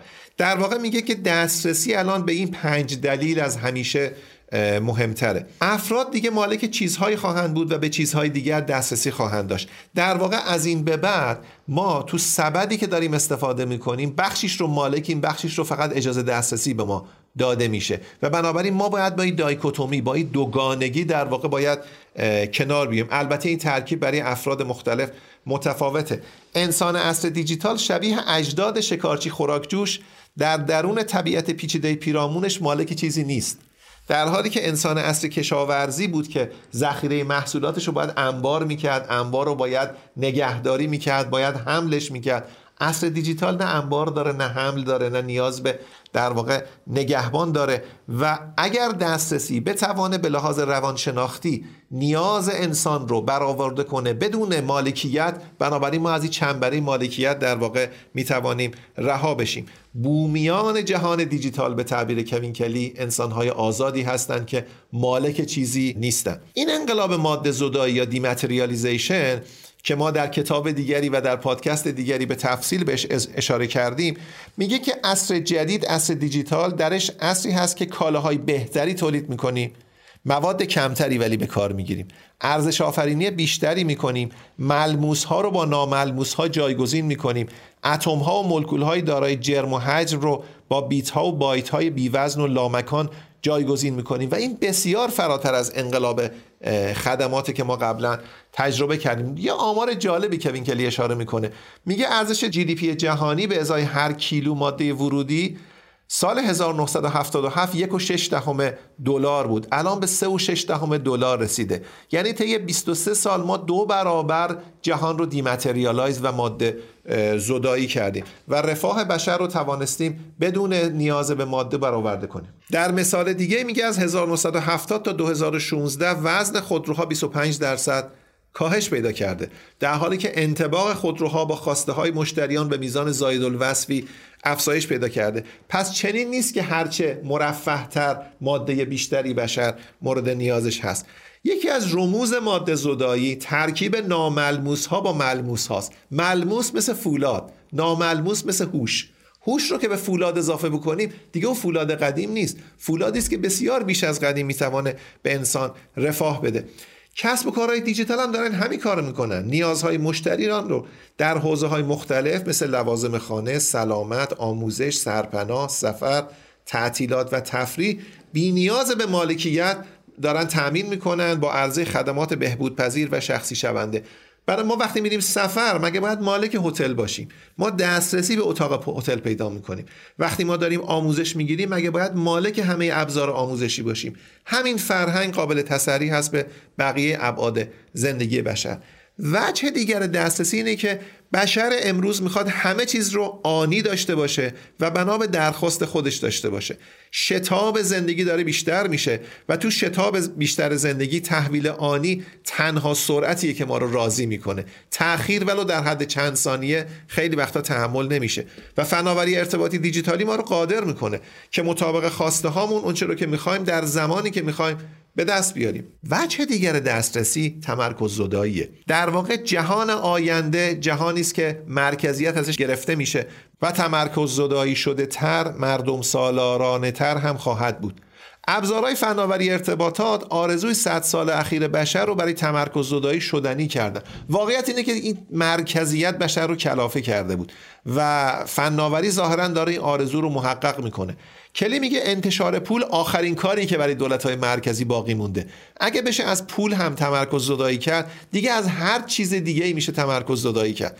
و واقعا رمز ارزها cryptocurrency ها به نظر می‌رسه بشر رو داره نزدیک می‌کنه به عصر بی‌نیاز از بانک های مرکزی. نوآوری های مبتنی بر بلاک چین علاوه بر پول می‌تونن از سامانه های دیگر هم تمرکز زدایی کنن. کلی تعبیر زیبایی داره. میگه در بیت کوین به جای دولت به ریاضی اعتماد می‌کنیم به الگوریتم های ریاضی اعتماد می‌کنیم و هرچه جامعه نامتمرکز تر باشه دسترسی ارزشمندتر میشه. وجه دیگر دسترسی همافزایی پلتفرم هاست. پلتفرم چیه؟ شالوده ای که یه مؤسسه پدید میاره تا مؤسسات دیگه بیان روش محصول و خدمات خودش بسازن. اساسا پلتفرم مالکیت رو نفی می‌کنه. وابستگی دو سویه و زیستبوم پیچیده بستریه که مالکیت رو رد می‌کنه و دسترسی رو پشتیبانی می‌کنه. پارادوکس اقتصاد دیجیتال همینه. شما دسترسی دارید به همه چیز اما مالک هیچی نیستید ترکیبی از رقابت و همکاری وجود داره. جالبه که ثروتمندترین و اخلالگرترین سازمان های امروز جهان مثل اپل، مایکروسافت، گوگل و فیسبوک همه پلتفرم های چند سویه چرا اخلالگرن؟ چون تمام نظام کسب و کار سنتی تا پایان قرن بیستم رو در واقع دیسرابت کردن و زیر رو کردن. کلی میگه ایده مالکیت اساسا در پلتفرم مشکل آفرین میشه. بنابراین هرچه سهم پلتفرم ها بیشتر باشه مالکیت بیشتر رنگ میبازه و دسترسی مهمتر میشه. وچه دیگرم ابرهان. در واقع یه تعبیر قشنگی داره کوین کلی. میگه اگر چرخ رو پایی افزوده بدانیم و دوربین رو چشمی افزوده ابر یا کلاود روح افزوده است که به بشر در واقع اضافه میشه و فضای ابری فضای پشتیبان زندگی ماست. هر جا که میریم هر وقت که هستیم با هر چه که هستیم اگر دسترسی به ابر داریم دسترسی به همه چیز داریم. ششمین روند فناوری آینده ساز اشتراک گذاری یا شیرینگ. کوین کلی به درستی میگه که نسخه فناورانه و اصلاح شده سوسیالیزمه. البته میگه می‌دانم که سوسیالیسم رو اعصاب همه شما هست ولی واقعا یه نوع سوسیالیسمه ویکیپدیا مگر غیر از اینه که یک مثال بارزی است از یک گروهگرایی نوپدید به اضافه تمرکز زدایی. کسی مالک چیزی نیست اما همه دارن مشارکت می‌کنن. اما یه پارادوکسی اینجا وجود داره. سوسیالیسم متناظر با مرکزیت تمرکزگرایی پارادوکس سوسیالیسم دیجیتالی اینه که دولت نداریم تمرکز زدایی می‌کنیم اما یک مالکیت اشتراکی در واقع داریم. همه چیز به اشتراک گذاشته میشه. در زمان حاضر اشتراک گذاری اونچه پیش از این به اشتراک گذاشته نشده. یا اشتراکش به شیوه جدید مطمئن ترین راه افزایش ارزشه. توجه کنید مدام در واقع کوین کلی داره میگه که چگونه میشه خلق ارزش کرد. و هر جا که داره اینو میگه داره میگه که این خلق ارزش به شکل بیپایانی می‌توانه بشر رو سیراب کنه همزمان با اینکه تشنش می‌کنه برای که خلق ارزش جدید اتفاق بیفته. همون reference به اون شدن مدامی که در واقع در فصل اول خودش گفته بود. کلی چهار تا رکن برای اقتصاد اشتراکی بر میشماره رکن اولش همین اشتراک گذاریه. میگه الان شمار عکس های شخصی به اشتراک گذاشته شده تو فیسبوک و اینستاگرام و فلیکر در سال 2016 دو میلیارد عکس در روز بوده. بنابراین دو میلیارد عکس در روز داره به اشتراک گذاشته میشه و این چیزی است که در واقع داره یک دارایی جدید ایجاد می‌کنه. اشتراک گذاری به تعبیر کلی ملایم ترین وجه سوسیالیسم دیجیتالی و عنصر اصلی جهان شبکه است. اما آیا اشتراک گذاری کفایت می‌کنه؟ نه. رکن دوم مشارکته کاربران شبکه های اجتماعی به کمک فناوری های دیجیتالی محتواهایی رو که به اشتراک گذاشته شده از طریق برچسب زدن، تگ زدن، نشانه گذاری، ردبندی، بایگانی و پسند کردن یعنی لایک و دیسلایک کردن کاربرد پذیر می‌کنن. بنابراین اون محتوایی که هر کس گذاشته به اشتراک با دیگران بقیه میان مشارکت می‌کنن تا اون از یک محتوای انفرادی تبدیل بشه به یک محتوای تعاملی اجتماعی. این کنش اجتماعی گروهی یه ارزش افزوده ای تولید می‌کنه که فقط از یک گروه یکپارچه برمیاد. بنابراین انگار که سامانه ای ایجاد شده که این سامانه بدون اینکه حزبی باشه سازمانی باشه سلسله مراتبی باشه داره یک کنش گروهی هماهنگ شده رو میسر می‌کنه و امکان پذیر می‌کنه. بدون حضور دولت فارغ از مداخلات دولت ها بنابراین مشارکت دیجیتالی بدون مداخله دولت ها بدون مرزبندی های اجتماعی از قبیل قومیت، ملیت، زبان، جغرافی های سیاسی، جغرافی های طبیعی در مقیاسی جهانی فعال شده و انسانها رو به هم پیوند داده و اثری ایجاد کرده که تا قبل از این ناممکن بود. مثالی که کوین کلی می‌زنه سیستم های متن باز open source مثل لینوکس.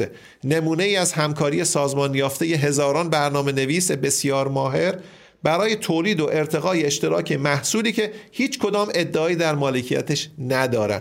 در واقع همون سوسیالیسم دیجیتالیست که گفته میشه. رکن چهارمش نظام مالکیت اشتراکی است. اشتراک گذاری دیجیتالی مثل یک سیستم عامل داره کار می‌کنه منتها سیستم عامل سیاسی که آدم ها رو در واقع به هم پیوند میده همزمان هم فرد رو بالا می‌بره و هم گروه رو. بنابراین یه بازی جمع صفر سنتی رو تبدیل می‌کنه به یه بازی جمع مثبت جدید. کلی میگه اگه فیسبوک یه کشور بود با بیش از دو هفته میلیارد نفر کاربر پر جمعیت ترین کشور جهان بود. سراسر اقتصاد این بزرگترین کشور جهان بر کار بدون دستمزد استواره. هیچ کس تو فیسبوک دستمزدی نمی‌گیره. دستمزد کاربران فیسبوک اینه که تجارب زندگی خودشون رو آزادانه به اشتراک می‌گذارن تا اجازه حضور در این فضای اشتراکی رو پیدا بکنن. بنابراین زیست دومی رو برای انسانها فراهم کرده زیست اجتماعی برنامه ریزی شده برای همه انسانها.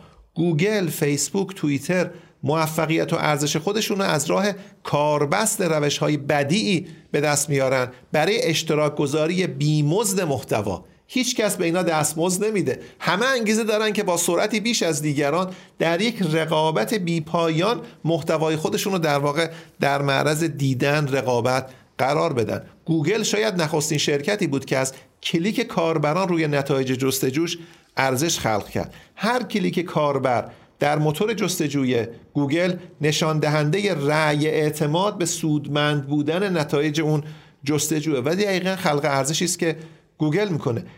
فیسبوک چی؟ نیرومندترین دارای فیسبوک به تعبیر کلی هویت باثبات آنلاین است. که برای شدنی شدن طرح اشتراک گذاری ساخته شده. فیسبوک به همه یک هویت دوم میده هویت دیجیتالی در کشور فیسبوک. وجه دیگری از اشتراک گذاری رو کلی از تقابل بین برج و میدان تقابل بین سازمان های سلسله مراتبی و پلتفرم های مسطح عرضه می‌کنه. میگه اشتراک گذاری پیشفرز تغییر از ساختارهای سلسله مراتبی به سازه های مسطحه. از سامانه های متمرکز به شبکه های نامتمرکز و از برج به میدان. برای دوام و پایداری سازمان ها ما به هر دو احتیاج داریم. به قولش کوین کلی به یه دورگه احتیاج داریم. از ساختارهای از بالا به پایین برای هوشمندسازی و از پایین به بالا برای به اشتراک گذاری. مدل فراگیر تولید محتوا در اصل دیجیتال همین دورگه است. که محتوا رو کاربر تولید بکنه از پایین به بالا به شکل غیر متمرکز بهبود رو ویراستار اعمال کنه از بالا به پایین به شکل متمرکز. دقیقا مدل ویکیپیدیا. در کنار سازمان های سنتی سلسله مراتبی که طراحی شدن برای تولید محصول مدل های پلتفرمی برای مشارکت تولید کنندگان محصول بستر می‌سازن. پلتفرم محصول تولید نمی‌کنه. پلتفرم بستری تولید می‌کنه که دیگران بیان روش محصول تولید بکنن.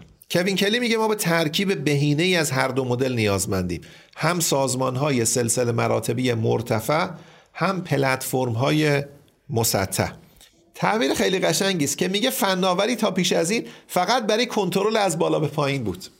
اما در عصر دیجیتال ما به سرعت داریم وارد فضایی میشیم رو به گسترش از ابزارهای نامتمرکز و اشتراک گذاری برای کنترل و بی کنترلی در این اکوسیستم فناوری دیگه فقط برای کنترل نیست. فناوری برای ناممکن کردن کنترل هم به کار میره به تعبیر کوین کلی برای بی کنترلی.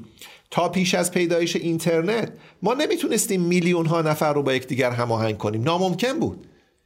نمی‌تونستیم صدها هزار نیروی کار رو برای مشارکت در پروژه گرد هم بیاریم. الان می‌تونیم. اینترنت پلتفرمی شده که میشه انسانها رو به شکل کاملا غیر متمرکز بر روی یک پلتفرم هماهنگ بکنیم. برتری مدل پیشنهاد نتفلیکس حاصل ترکیب هوشمندی از بالا به پایین و استخراج الگو از رفتار دیگر بیننده هاست. اینکه افرادی شبیه من بعد از اینکه این فیلم رو دیدن چه فیلم دیگر رو دوست دارن ببینن مبنای الگوی پیشنهادی میشه به من همراه با هوشی که از بالا در واقع بهش تزریق شده.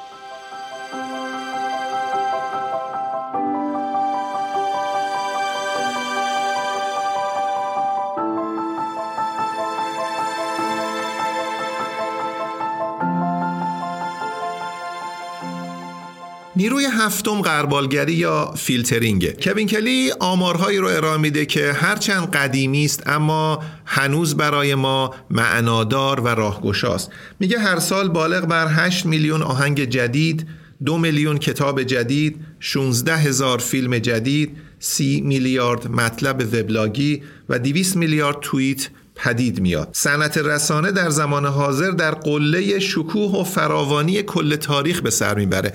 ما هیچ زمانی از تاریخ رو سراغ نداریم که این حجم از تولید مطالب رو در واقع شاهدش باشیم. جریان تولید اطلاعات.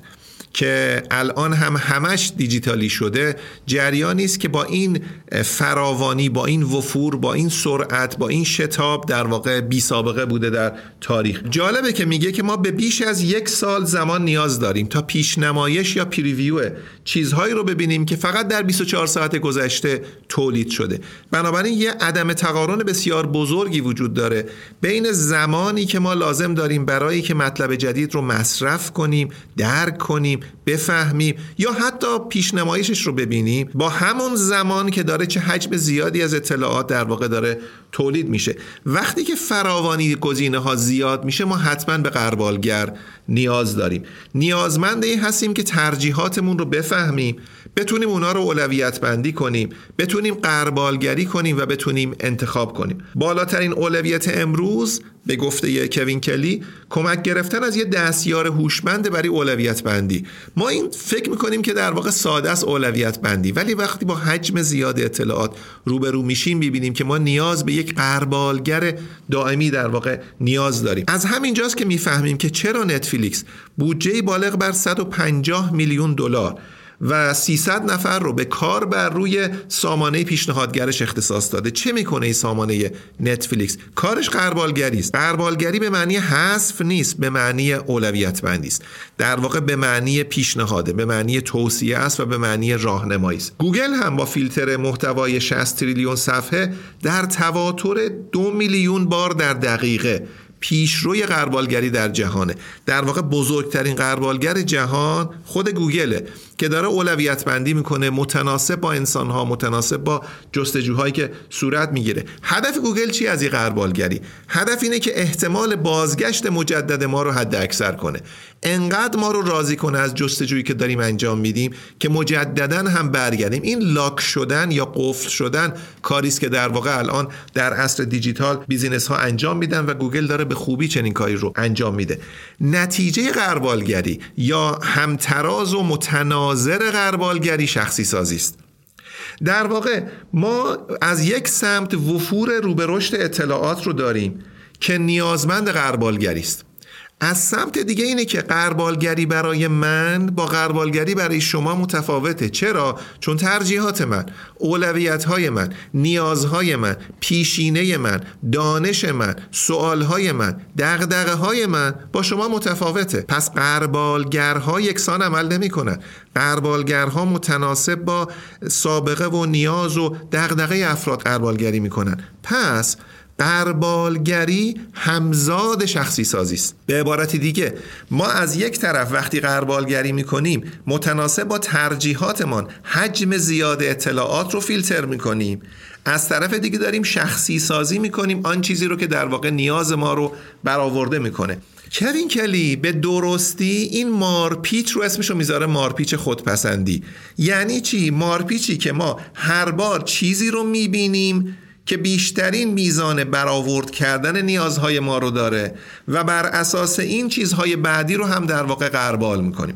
بنابراین ما در جهانی هستیم در جهان دیجیتالی که از یک سو وفور زیاد اطلاعات وجود داره و از سوی دیگه کمیابی اطلاعاتی که درد ما نیاز ما دغدغه ما رو برآورد می‌کنه. این پارادوکس همون مارپیچ خودپسندی است شخصی سازی دیجیتال خیلی متفاوت با اینه که ما پروفایل یک فرد رو آپلود کنیم و ببینیم این فرد چه ویژگی هایی داره و فکر کنیم که لحاظ ویژگی های فرد در عرضه محصول متناسب با اون اسم شخصی سازی است. نه.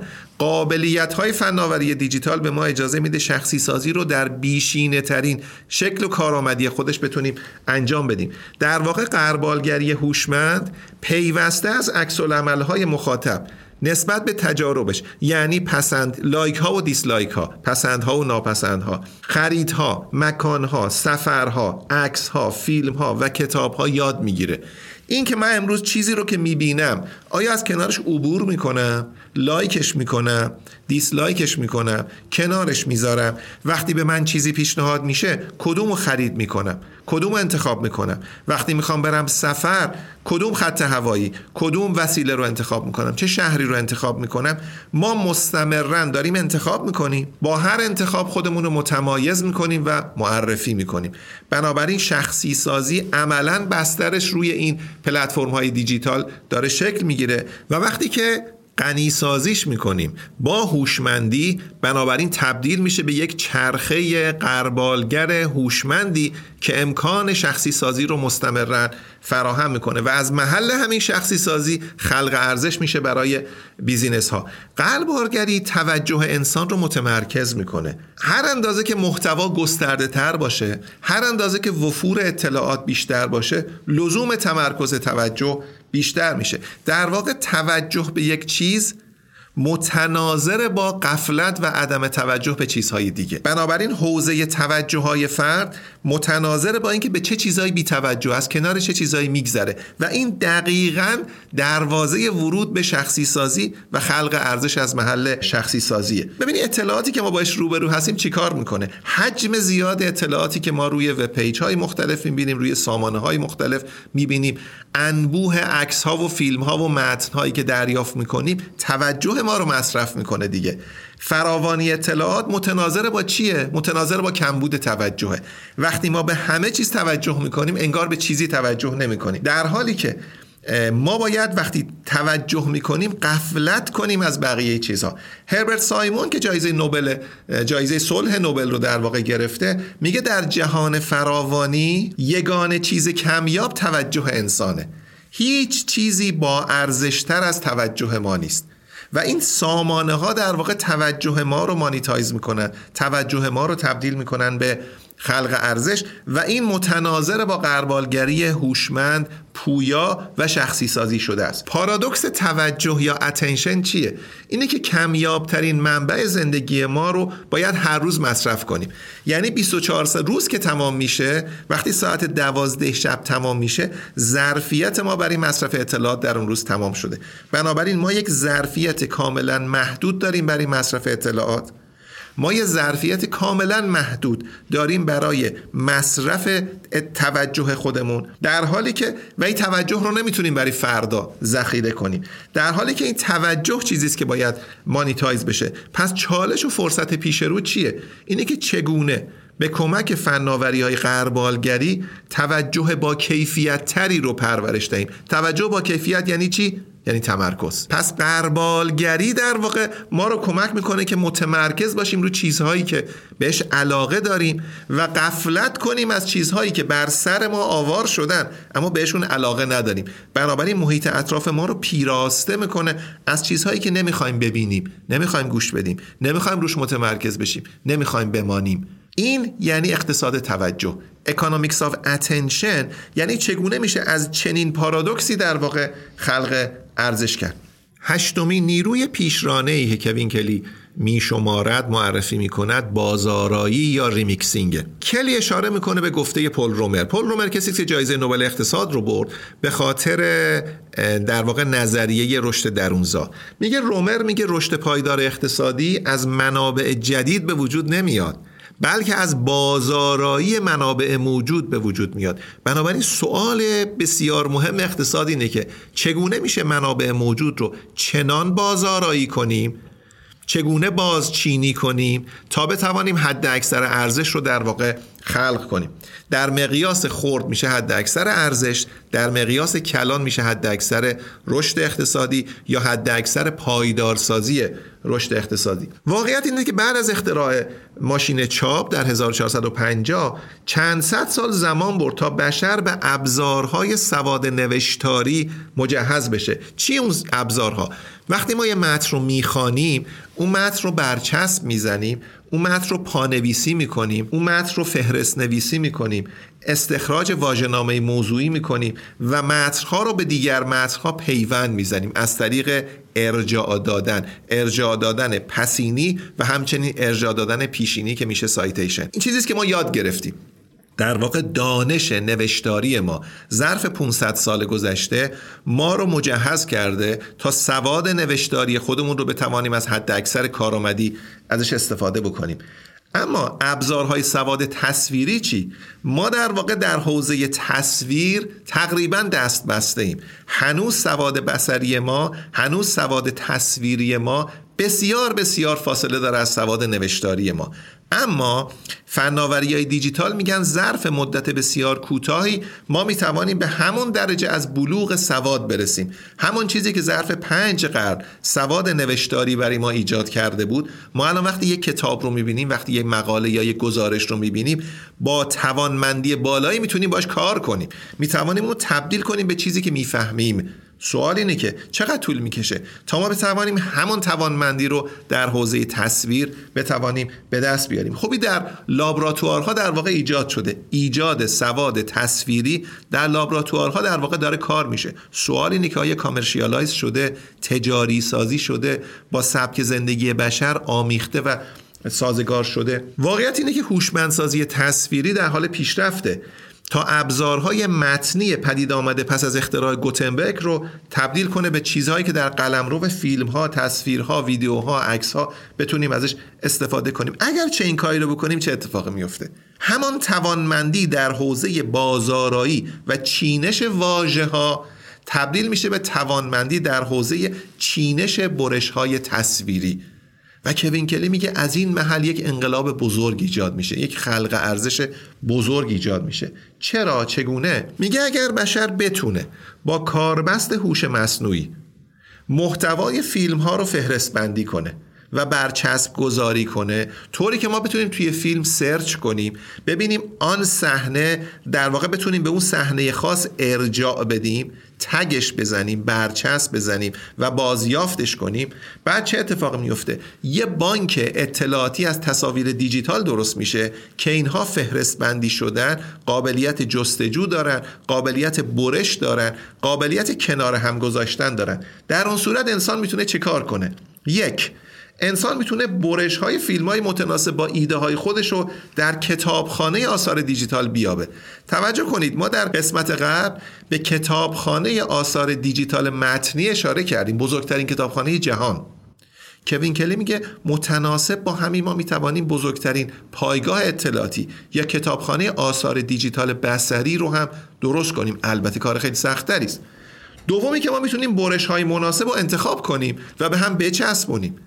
سومی که اونا رو متناسب با بر حسب قرائت خودمون تفسیر کنیم و به ایده های مرتبط پیوند بزنیم موضوعات رو مرور کنیم با الهام از متخصصان متن بهش بیافزاییم و ایده ها رو بتونیم بازارایی کنیم. بنابراین ما می‌تونیم تصویر رو تعلیف کنیم. در آن صورت برای ساختن یک فیلم فراتر از آنچه که امروز در استودیوهای حرفه‌ای توسط کارگردانهای حرفه‌ای توسط کروی حرفه‌ای ایجاد میشه افراد آماتور می‌توانند ایده های خودشون رو ویژوالایز کنند در واقع تصویر سازی کنند و یک ابزار ارتباطی قوی با دیگران ایجاد بکنن و این کاملا به شکل پویا یعنی با زمان تغییر می‌کنه. به شکل کاملا adaptive یعنی متناسب با موقعیت و پیام. و به شکل کاملا منعطف می‌تونه ایجاد بشه. بنابراین هر کس می‌توانه فیلم های خودش رو بسازه. بر اساس ایده هایی که می‌خواد به بقیه ارائه کنه. این خیلی فراتر از چیزی که ما امروز به کمک پاورپوینت و سایر ابزارهای تصویری انجام میدیم.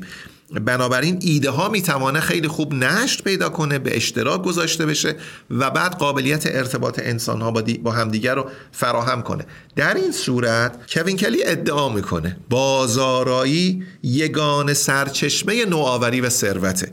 از این محل میشه یک ثروت بیکران خلق کرد.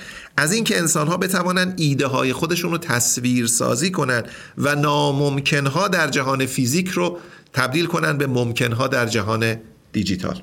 کلی میگه اگر باسوادی متنی به معنای توانایی موشکافی دستکاری و بازآفرینی متنه کاری که ما انجام میدیم دیگه. کاری که ما میگیم یه متن رو می‌گیریم پارافریز می‌کنیم. یه متن رو می‌گیریم در قالب یه کوتیشن استفاده می‌کنیم. یه متن رو می‌گیریم به معناش ارجاع میدیم. یه متن رو می‌گیریم ایدهش رو استخراج می‌کنیم در قالب کلمات خودمون می‌نویسیم. یه متن رو با یه متن دیگه تلفیق می‌کنیم متن جدید ایجاد می‌کنیم. اصلا دانش داره به این شکل پیشرفت می‌کنه دیگه. دانش در بستر متن 500 ساله داره به این شکل پیشرفت می‌کنه. کوین کلی میگه این توانایی می‌توانه به بستر جدیدی بشه. از پیشرفت دانش نه فقط دانش تمام ایده ها نه فقط ایده های علمی. ایده های کسب و کاری ایده های مربوط به حوزه زندگی. و این به کمک تصویرها رودخانه جدیدی از دانش رو رودخانه جدیدی از ایده ها رو درست بکنه. در واقع در جریان این رودخانه همه شنا می‌کنن هم شناگرن هم در واقع می‌تونن رودخانه خودشون رو بسازن متناسب با جریان داده های دیجیتالی مورد علاقه خودشون. بنابراین کوین کلی داره از یک سواد تصویری صحبت می‌کنه که کاملا نوپاس دو دهه بیشتر قدمت نداره. در مقایسه با سواد متنی که 500 سال قدمت داره.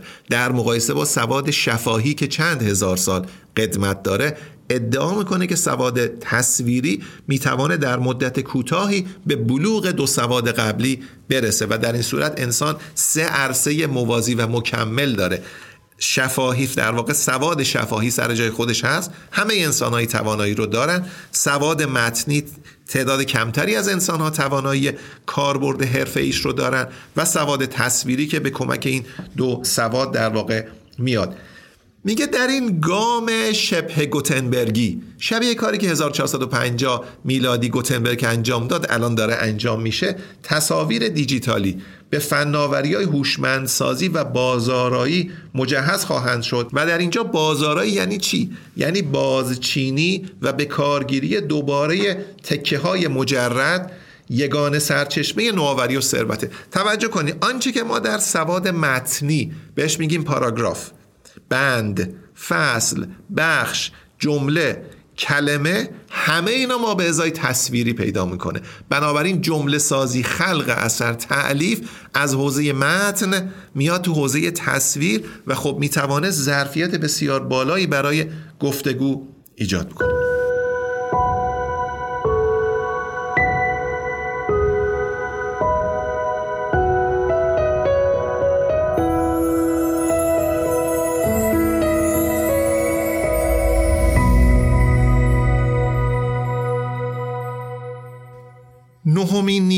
آینده سازی که کوین کلی ازش اسم می‌بره تعامل یا interacting یا اینتراکشنه به معنی چی؟ ببینید ما وقتی داریم زندگی می‌کنیم تو زندگی خودمون با, با تمام محیط اطراف ارتباط برقرار می‌کنیم.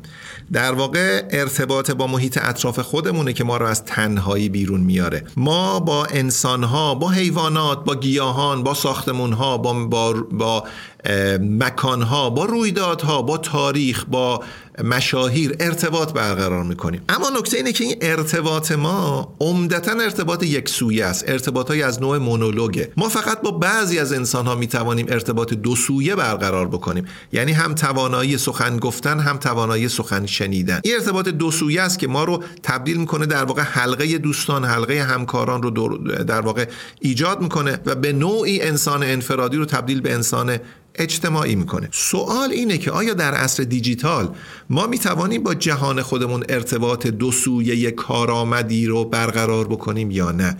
انسان صرف نظر یا فراتر از تمام ارتباطات اجتماعی که با سایر انسان ها داره. فراتر از ارتباطی که قبلا با مکانها و شهرها و اینا برقرار می‌کرد که تو حوزه در واقع غیر دیجیتال بود تو حوزه فیزیک بود. آیا در جهان دیجیتال می‌توانه دایره ارتباطات خودش رو گسترش بده؟ آیا گسترش این دامنه ارتباطات فقط یک دغدغه شخصیه یا می‌توانه تبدیل بشه به یک حوزه خلق ارزش کسب و کاری؟ آیا این روی زندگی ما هم اثر می‌گذاره یا نه؟ بنابراین این نیروی نهم در واقع به این قابلیت اشاره می‌کنه. کوین کلی میگه دو برتری در واقع عامل پیشرفت سریع واقعیت مجازی ویرچوال ریالیتی و واقعیت افزوده آگمنتد ریالیتی هن. چیه اون دو عامل؟ یک حضور دو تعامل. حضور یعنی ما چقدر در جهان دیجیتالی اطراف خودمون حاضریم؟ دوم چقدر می‌توانیم وارد یک تعامل دو سویه ارتباط دو سویه با جهان اطراف خودمون بشیم؟ میگه هرچی ما جهان مجازی رو جهان دیجیتال رو موفق بشیم واقعی تر کنیم. هرچی پروژه واقعی سازی در واقع موفق تر پیش بره توهم فناورانه احساس حضور بیشتری رو داریم. ما در جهان مجازی متوهمانه احساس می‌کنیم که حضور داریم. ولی واقعا متوهمانه است.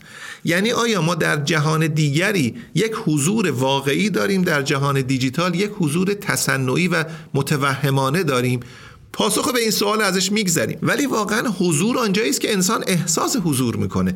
بنابراین ممکنه یک نوجوانی که داره یک گیم رو بازی می‌کنه در اون جهان مجازی احساس حضور خیلی بیشتری می‌کنه تا حضوری که در کنار برادر و خواهر و پدر مادرش داره. اون حضور در جهان مجازی انقدر توجهش رو جلب می‌کنه که قافل میشه از همه حضور فیزیکی که در اطراف خودش داری الان یک معضلی است که در واقع در سرتاسر سر جهان همه باش روبروان بنابراین واقعا شاید بشه بدون اقراق گفت که می‌توانه حضور در جهان مجازی به اندازه حضور در جهان فیزیکی اثرگذار باشه و انسان درکی از حضور واقعی داشته باشه. حضور اطمینان بخشی هم داشته باشه. اما کوین کلی میگه فراتر از حضور اگر شما می‌خواید ماندگار باشین در این واقعیت مجازی حتما باید تعاملی باشید. یعنی اگر چیزی میگید جوابشو در واقع بگیرید بتوانید به یک رابطه دو سویه در واقع برقرار بکنید میگه در جهان آینده همه دستگاه ها با کاربران تعامل خواهند کرد و اگر چیزی گفتگو نکنه به معنی خرابیشه. یعنی ما می‌رسیم به آینده که اگر نتونیم با وسایل خونه ارتباط برقرار بکنیم که شکل ساده امروزش چیه؟ اینه که اگه شما وارد خونه میشین چراغ روشن بشه اگه وارد خونه میشین دمای خونه متناسب با دمای مورد نظر شما در واقع تنظیم بشه. اگر شما می‌خواین برین سر کار ماشین شما پنج دقیقه قبل از رفتن شما روشن بشه و ماشین گرم بشه. این چیزای خیلی ساده است که الان در واقع اتفاق افتاده دیگه. حالا این می‌تونه خیلی فراتر بشه تبدیل به یک گفتگو بشه. گفتگویی که اگر پیامی فرستادید و پاسخش رو نگرفتید دستگاه خرابه. یعنی اگه شما وارد خونه شدید حضور شما یعنی پیام. و اگه چراغ روشن نشد پس خرابه دستگاه خرابه. آیا باید چراغای همه خونه روشن بشه؟ نه. چراغ جاهایی که شما در واقع بهش می‌خواین قدم بگذارید. بنابراین الگوی حرکت شما در داخل خونه مشخص می‌کنه که چراغا در چه مسیری روشن بشه. به چه میزان روشن بشه؟ آیا ما به حد اکثر نور احتیاج داریم؟ می‌خوایم مطالعه کنیم یا نه؟ می‌خوایم استراحت بکنیم. آیا می‌خوایم تلویزیون رو روشن بکنیم؟ هر کاری می‌خوایم بکنیم در واقع متناسبا پس حضور ما سیگنال میفرسته. پاسخی که دریافت می‌کنیم تعاملی است که با محیط داریم. پس به همین دلیله که تعامل پرده است فراتر از حضور. حضور یک رابطه یک طرف است تعامل یک رابطه دو طرف است. اینجا من به یاد شعر مولوی افتادم. اون بیتی که مولوی میگه این جهان کوه هست و فعل ما ندا سوی ما آید نداها را صدا. در واقع مولوی همینو میگه. میگه در واقع تمام جهان مثل کوهی است که شما صدا می‌کنید این صدا بر میگرده به شما. جهان دیجیتال داره چنین قابلیتی رو ایجاد می‌کنه. حضور ما می‌توانه حضور تعاملی باشه که صدایی میفرستیم پیامی میفرستیم. لازم نیست صوت باشه. پیامی میفرستیم و این پیام پاسخی دریافت می‌کنه. در این صورت در واقع تعامل دیجیتالی شکل گرفته. کلی میگه که پیشرانه های گسترش تعامل در دهه های آینده چند تا چیز هستن. یک حسگرهای بیشتر. آنچه که در واقع باعث میشه نیاز ما دغدغه ما حضور ما در واقع حس بشه. تعداد بیشتر. دوم نزدیکتر. سه شناور شدن. طوری که ما قوتور میشیم در این جهانی که در واقع داره داره ضبط می‌کنه و حضور ما رو تبدیل می‌کنه به یک پاسخی که از محیط دریافت می‌کنیم. بذار این ستا رو کمی با هم در واقع با دقت بیشتری نگاه کنیم. حسگرها حسگرهای بیشتر یعنی چی؟ کوین کلی میگه همه حسهای انسانی شامل حواس پنجگانه و حسهای انسانی مثل موقعیت مکانی، اندازگیری دما، اندازگیری فشار، دید پرتو ایکس، حساسیت مولکولی همه اینا به شکل افزونه های دیجیتالی دیر یا زود به دستگاه ها اضافه خواهند شد و این حسگرها تعامل ما رو با محیط اطراف بالا می‌بره یعنی چی؟ یعنی وقتی ما هستیم بودن ما هست ما یعنی ارسال. تعداد خیلی زیادی سیگنال از اینکه هست ما با حسگرهای انسانی و حسگرهای فرا انسانی چه نوع هستی رو در واقع داره پیام میفرسته. و انتظار داریم که دستگاه ها سامانه های اطراف ما در واقع چه پاسخی رو به ما بدن. پیشانه دوم نزدیکی بیشتره. ما می‌خوایم حسگرها به ما چسبیده باشن. حسگرها از ما دور نباشن. بنابراین پوشیدنی ها وربل ها در واقع حسگرهایی هستن که به ما چسبیدن. حتی می‌تونن زیر پوست ما باشن. یعنی همیشه با ما باشن. از وربل هم فراتر برن. فضای تعاملی می‌تونه از پوشیدنی ها هم به ما نزدیکتر باشه. بنابراین سیگنال حضور ما با حضور کالبد ما در واقع از طریق حسگرهایی که زیر پوست ما گذاشته شده به همه جهان دیجیتالی اطراف ما می‌تونه مخابره بشه و بعد پاسخ متناسب رو ما دریافت کنیم. پاسخی که در واقع در اون صورت ما متوجه میشیم جهان اطراف داره به ما پاسخ میده. کوه اطراف داره صدای ما رو در واقع به ما برمیگردونه. وجه سومی که کوین کلی اشاره می‌کنه گفتم قوته ور شدن یا شناوری در این جهان سیگنال هاست. جهانی که درش سیگنال میفرستیم و پاسخ رو دریافت می‌کنیم. در این صورت فناوری به قول کوین کلی به کالبد دوم ما تبدیل میشه. انگار فراتر از کالبد فیزیکی ما که سلول های بدن ماست یک کالبد دیجیتال در واقع ایجاد میشه که اون کالبد دیجیتال ما رو تعریف می‌کنه. ما رو با تمام اون سیگنال ها در واقع تعریف می‌کنه. بنابراین اینجا آیا آیا اسمش واقعیت مجازی است؟ بله واقعیت مجازی است. ولی ممکنه دیر یا زود ما انسان دوزیست انسانی که زیست فیزیکیش اضافه میشه به زیست دیجیتالش ممکنه در بعضی از مواقف زندگی زیست دوم رو واقعی تر تلقی کنه از زیست اولش. بنابراین ما به شکلی که در جهان واقعی تعامل می کنیم همه اون توانایی های تعامل ما در جهان واقعی سر جای خودش باقی میمانه. اما یک تعامل دیجیتال هم در واقع به ما اضافه میشه و این به نظرم اغراق نیست. اگر بگیم که اثر بخشی انسان رو خیلی بیشتر می‌کنه حوزه اثرگذاریش رو گسترده تر می‌کنه ماندگاری اثرگذاریش رو هم در واقع بیشتر می‌کنه. شاید این یک تعبیر کاملا کاربردی باشه. از واقعیت مجازی و واقعیت اشباع شده. بذارین یه باب جدیدی رو باز کنم. ذیل همین سرفصل تعامل یا interacting باب گیم. بازی های رایانه ای خب ما دید در واقع یک دید فعلی داریم از اینکه بازی های رایانه ای چی هستن و چه کار می‌کنن. کوین کلی این بحث رو باز می‌کنه و به نظرم باز شدنش خیلی کمک می‌کنه تا بدونیم آینده از چه جنسی می‌توانه باشه. میگه در جهان ساختگی بازی های رایانه ای همه چیز شدنیه. در واقع ناممکنی وجود نداره. بازی ما رو وارد عرصه می‌کنه که هر ناممکن جهان فیزیکی در اون جهان آریتی در اون جهان تصنعی در واقع شدنی است. مرزها برداشته میشه. در این بازی ها می توانیم همگرایی حضور و تعامل رو ببینیم. چرا؟ به دلیلی که در وقتی ما گیم بازی می کنیم نه تنها حضور داریم حضور ما حضور منفعلانه نیست. حضور فعالانه است اثر می‌گذاریم تصمیم می‌گیریم و تو منیو و سیاهه انتخاب ها انتخاب می‌کنیم چه کار کنیم. بنابراین ما یه همگرایی بیشینه داریم از حضور و تعامل. واقعیت مجازی ارزان فراوان و سرشار از جزئیاته. البته فعلا تو بازی ها اما این بازی ها چه امکانی رو به ما میدن؟ کلی میگه که بازی های کامپیوتری می‌توانند به ما کارخانه تجربه سازی رو ارزانی کنند یعنی هر آنچه که تجربهش در جهان واقعی یا خطرناکه یا پرهزینه است پر ریسکه ما در جهان مجازی در قالب بازی می توانیم تبدیلش کنیم به یک تجربه ای که ما درش یاد می‌گیریم و آموزش می‌بینیم. این چیزی است که ما در اقتصاد بهش میگیم gamification یا بازیوار سازی.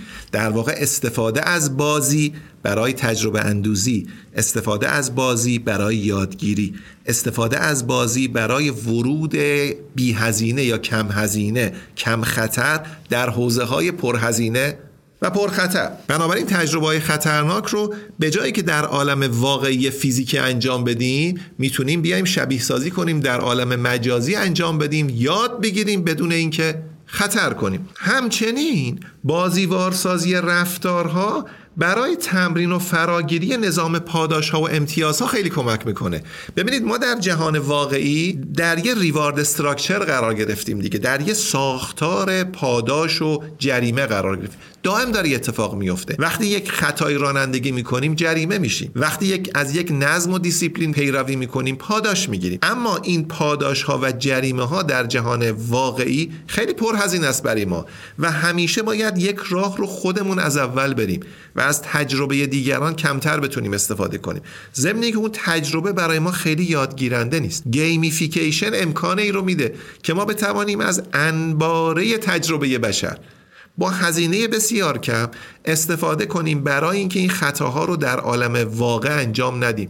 در عالم مجازی خطاها رو می‌تونیم انجام بدیم بدون اینکه خطر زیادی برای ما داشته باشه.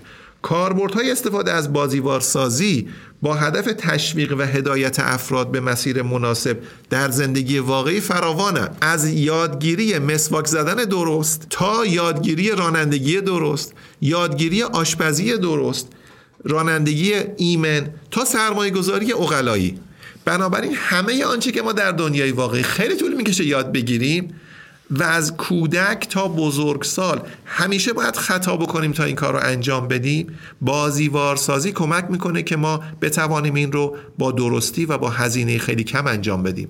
تریکش چیه؟ تریکش اینه که حضور و تعامل در فضای مجازی هم همگرا بشه هم بیشینه بشه. در اون صورت ما در جهان واقعی هستیم در جهان واقعی احساس حضور می‌کنیم در حالی که عملا در جهان مجازی هستیم. با بهرهگیری از هوش مصنوعی و واقعیت مجازی بسیاری از گزینه های پرهزینه یا پر ریسک زندگی واقعی قبل از مبادرت و ورود به جاده های یه طرفه و بدون بازگشت می‌تونن بازیوار بشن. ببینید در زندگی واقعی ما به کرات اتفاق افتاده که یک انتخاب نادرست کردیم. یه خونه ای رو اجاره کردیم و اشتباه کردیم. محلش مناسب نبوده. یک شریک رو انتخاب کردیم اشتباه کردیم. یک رشته دانشگاهی رو انتخاب کردیم اشتباه کردیم. یه سرمایه گذاری کردیم اشتباه کردیم. یه رستوران رفتیم غذا خوردیم اشتباه کردیم. یه فیلمی رو رفتیم توی سینما دیدیم اشتباه کردیم. انبوهی از این انتخاب های نادرست تجربه هر کس رو ساخته و فکر می‌کنیم که این بخشی از زندگی ماست که اجتناب ناپذیر بوده. نه gamification میگه اینا اجتناب پذیره. میشه اینا رو نکنیم. لازم نیست همه اشتباه ها رو انجام بدیم. علاوه بر این زندگی ما پر از انتخاب های درستی است که انجام ندادیم. هزینه فرصت انتخاب های درستی که نکردیم بسیار زیاده. باز بازیوارسازی به ما اجازه میده که بتونیم اینها رو با هم بالانس بکنیم. بنابراین افقی رو کوین کلی پیش روی ما باز می‌کنه که میگه استفاده از ابزار گیم در یک بستر الگوی رفتاری می‌توانه به ما کمک کنه که انگار همه ما توی یک ماشین شبیه سازی قرار گرفتیم. مثل خلبانی که به جایی که پرواز کنه در یه سیمولاتور قرار می‌گیره همه ما بتونیم در داخل یک سیمولاتور در واقع بتونیم زندگی واقعی رو قبل از انتخاب ها در جهان واقعی در جهان مجازی تجربه کنیم و یک دستیار هوشمند دائما به ما بازخورد بده که این انتخابت می‌تونست به این شکل بهتر باشه. مثل دستیاری که به ما کمک می‌کنه تو شطرنج بتونیم خوب بازی کنیم شطرنج زندگی رو هم به ما کمک می‌کنه تا بتونیم به درستی انجام بدیم. پس بازیوار سازی عرصه ارزان و در دسترس تمرین زندگی واقعی در جهانی شبیه به زندگی واقعی است. خب این ارزشش به نظر می‌رسه که خیلی زیاد می‌تونه باشه.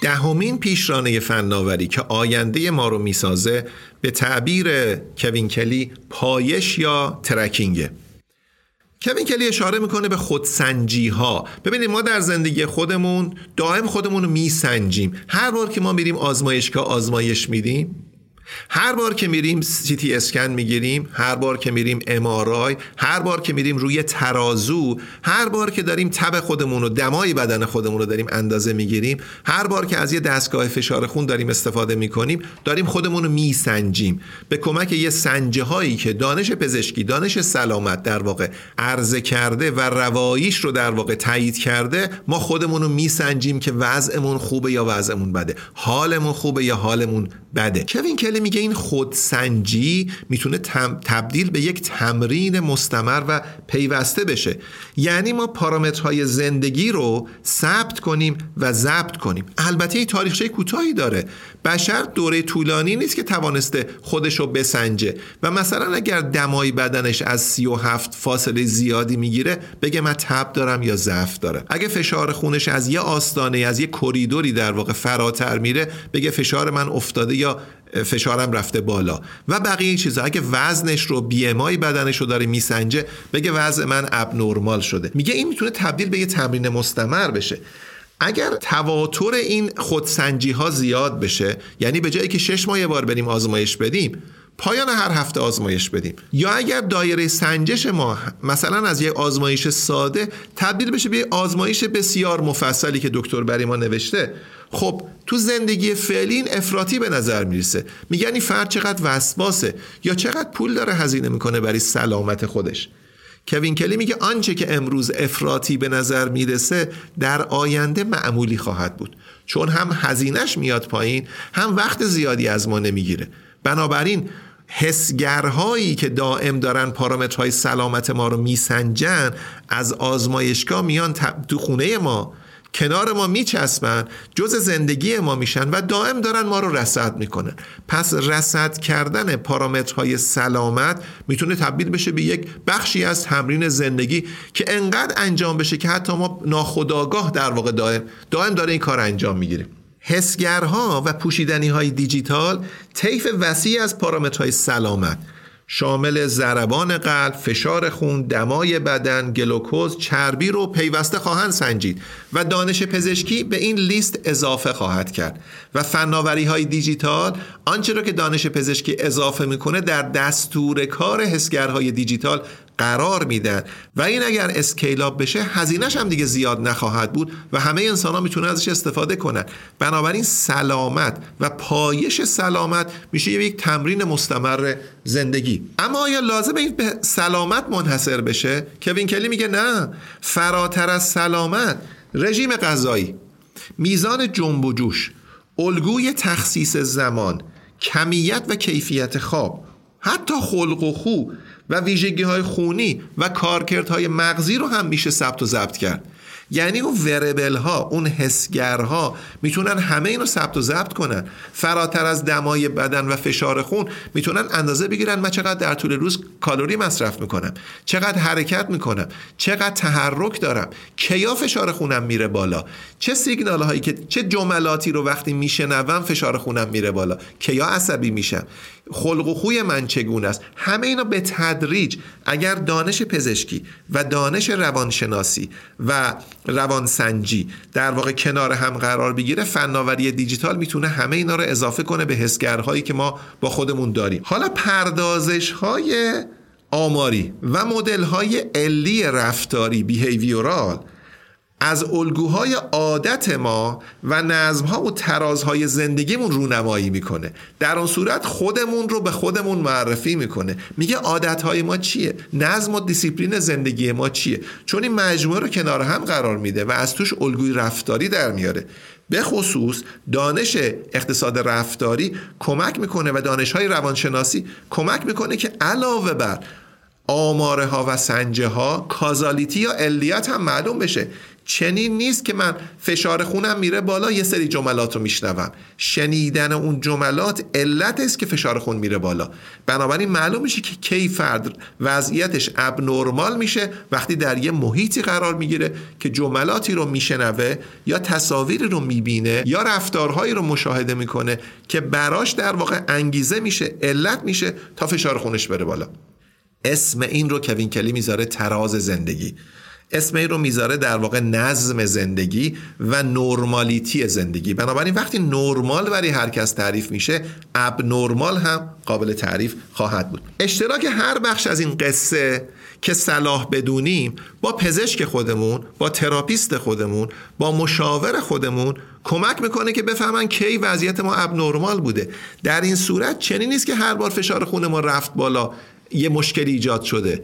ممکن اصلا این بخشی از نظم زندگی ماست. و بنابراین تشخیص و درمان هم در حوزه بدن هم در حوزه روان هم ارزانتر میشه و هم بسیار مؤثرتر میشه. حالا اگر فناوری دیجیتال کمک کنه که این حسگرها هم کوچک بشن هم ارزان بشن بنابراین فناوری پایش به قول کوین کلی یک رشد انفجاری خواهد داشت. همه دیگه می‌خوان همه چیز رو بسنجن. دیگه فقط قند خون نیست دیگه فقط دمای بدن نیست دیگه فقط چربی نیست. همه چیز رو می‌خوان بسنجن و این یک بیزینس بسیار بزرگی خواهد شد. نه فقط در حوزه سلامت تن بلکه در به تدریج در حوزه سلامت روان.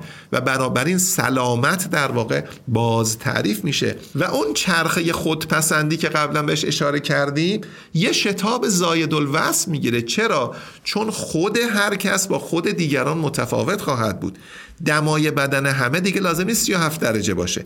انسان ها متناسب با اقلیمشون ژنشون زیستشون. بنابراین نرمالیتشون در واقع باز تعریف میشه. این واکاوی فردی اولا عینیه یعنی objective ه subjective نیست هر کس بگه الان حال من خوب نیست. به شکل objective مشخص می‌کنه و فرد اجازه داده که چه مترایی چه سنجه هایی برای دکترش مخابره بشه. بنابراین همزمان پزشکش هم مطلع میشه که این فرد الان حالش خوب نیست. یا حالش خوبه حالش مساعده. دوم دیجیتالی میشه. یعنی ضبط میشه ثبت میشه هوشمند میشه. سوم ارزان میشه چون اسکیل اپ میشه. بنابراین همه می‌تونن این کارو بکنن. این یه بازار پر رونقی رو ایجاد می‌کنه برای شخصی سازی حالا در امور مربوط به سلامت جسم و روان طبیعی بودن یعنی چی؟ همین 37 درجه که ما تعریف می‌کنیم. هر کسی 37 درجه باید باشه. در واقع میانگین دمای بدن همه آدما اینه. اگه رفت بالا تبه اگه آمد پایین تر از این ضعفه. آیا متناسب با همه بقیه متریکار هم میشه یک وضعیت طبیعی تعریف کرد؟ کوین کلی میگه که طبیعی بودن میانگینی یک اشتباه آماریه. و این واقعا درسته. ببینید وقتی ما داریم میانگین می‌گیریم میانگین رو چی می‌گیریم؟ میانگین رو همه افراد بشر می‌گیریم. افراد بشر ژنشون متفاوته اقلیمشون متفاوته ویژگی های فردیشون متفاوته. حتی میانگین مشروط هم ممکنه گمراه کننده باشه. بهترین میانگین میانگین بلند مدت هر فرد برای خودشه. این مشخص می‌کنه که فرد در بلند مدت وضعیت طبیعیش چیه؟ خروج از وضعیت طبیعی ابنرمالیتی است. نامساعد بودن وضعیت جسمی یا وضعیت روانی است. در اون صورت پزشک و مشاور و تراپیست فرد هم مطلع میشن و متناسب با اون می‌تونن براش درمان در واقع تجویز کنن. به قول کوین کلی جمعیت آماری آزمایش خوداندازگیری عددی یا دیجیتال فقط یه نفره. این اشتباهی که ما فکر کنیم داریم نمونه می‌گیریم در حالی که جمعیت مثلا یه جمعیت چند میلیاردیه. اشتباهه. sample هر فرد خودشه. population ش هم خودشه. چون این خوده که مثلا این فرد الگوی رفتاریش یه الگوی پرتنشه. الگوی رفتاریش یا الگوی پرتحرکه. متفاوته با فردی که کم تحرکی یا کم تنشه. بنابراین اساسا به کارگیری دانش آمار.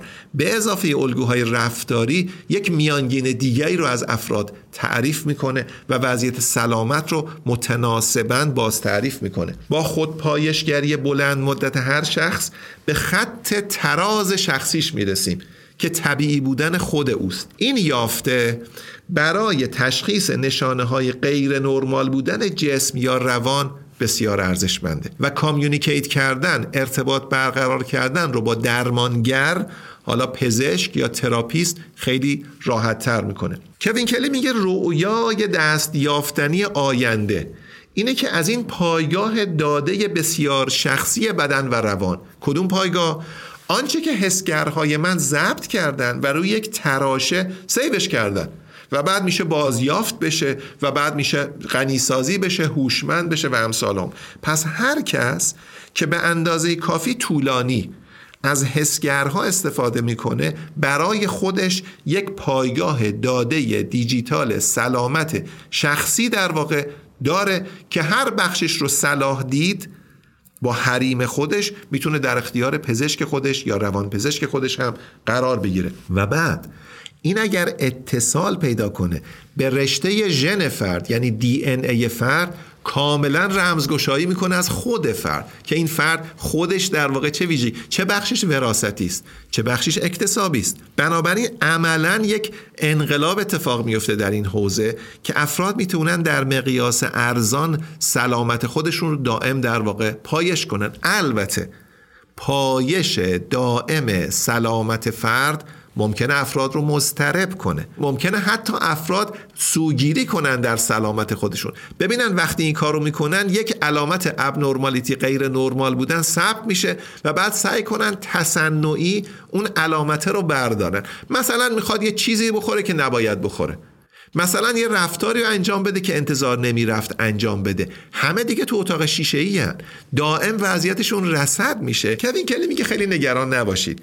اگر مستمرا این کار انجام بگیره فرد دیگه نمی‌تونه حسگر خودش رو فریب بده.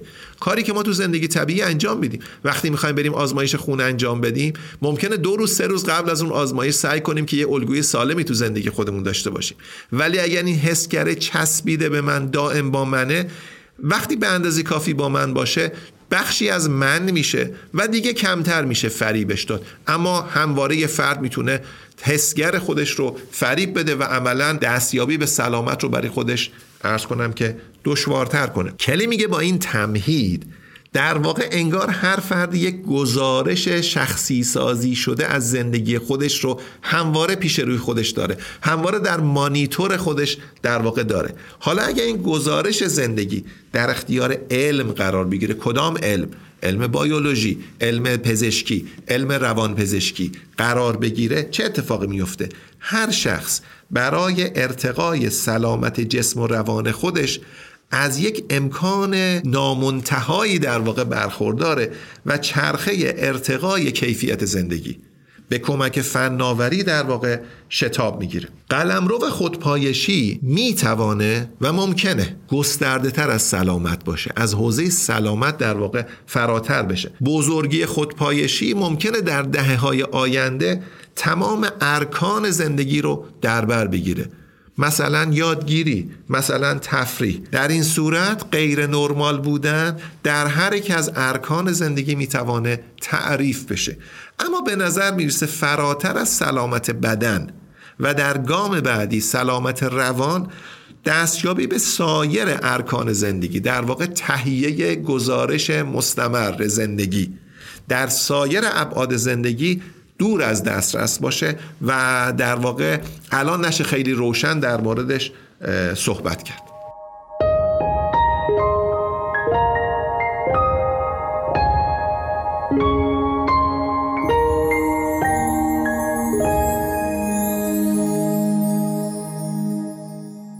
یازدهمین پیشرانه فناوری که کلی برمی شماره در کتاب خودش پرسشگری یا کوشنینگ هست. کلی میگه که ما علا رقم این که بیش از سه هزار سال است که داریم جهان رو می‌شناسیم و دانش خودمون در مورد چگونگی کارکرد جهان رو انباشت می‌کنیم حداقل از زمان تمدن یونان.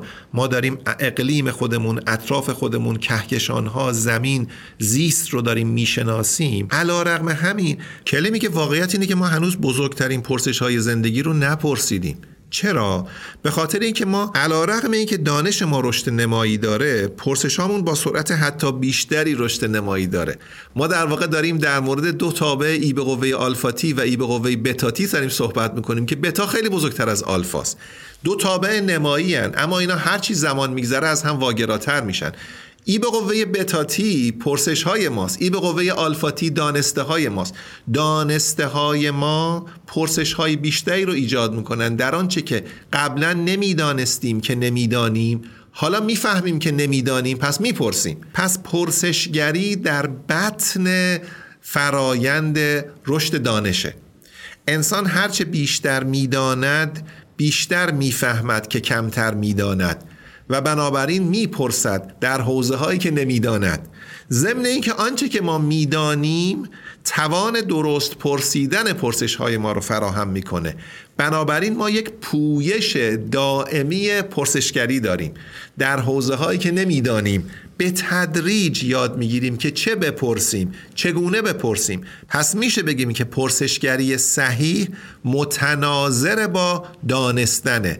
اما با سرعتی خیلی بیشتر. هر دانسته تعداد زیادی پرسش صحیح رو در واقع ایجاد می‌کنه. حالا سوال اینه که در عصر دیجیتال پرسش کردن آسانتر میشه؟ ارزانتر میشه؟ قطعا بله. چرا؟ به خاطری که انسان مجهز میشه به بزرگترین کتابخانه ای که همه دانسته های بشر و همه یافته های بشر رو با سرعتی زیاد با هوشمندی زیاد و کارآمد با توان جستجویی باور نکردنی در اختیار بشر قرار میده. بنابراین انسان با کارآمدی خیلی بیشتری متوجه میشه که چه چیزهایی رو نمی‌داند و پرسش های تخصصی در این حوزه هایی که نمی‌دانیم بیشتر میشه. بنابراین درک ما توجه کنید با گذشته زمان فقط معلومات ما زیاد نمیشه. مجهولات ما هم خیلی زیاد میشه. مجهولاتی که نمی‌دانستیم نمی‌دانیم. به همین میزان که می‌فهمیم چه چیزهایی مجهوله پرسشگری صحیح انگیزه برای دانستن بیشتر رو فراهم می‌کنه. و در این صورت موتورهای جستجو در واقع توان ما رو امکان ما رو برای پرسیدن بیشتر می‌کنه. تجربه همه ما اینو نشون میده. ظرف ده سال گذشته ظرف 15 سال گذشته. ما چقدر آغشته شدیم به پرسشگری صحیح از طریق موتور جستجوی گوگل. ظرف دو سال گذشته خیلی بیش از پنج سال گذشته. ظرف پنج سال گذشته خیلی بیش از ده سال گذشته. یاد گرفتیم که چه چیزی رو چگونه بپرسیم. یک دانشجوی توانمند یک محقق کارآزموده یک پژوهشگر فعال. الان میدانه که چگونه از ادوانس سرچ استفاده کنه از جستجوی پیشرفته استفاده کنه.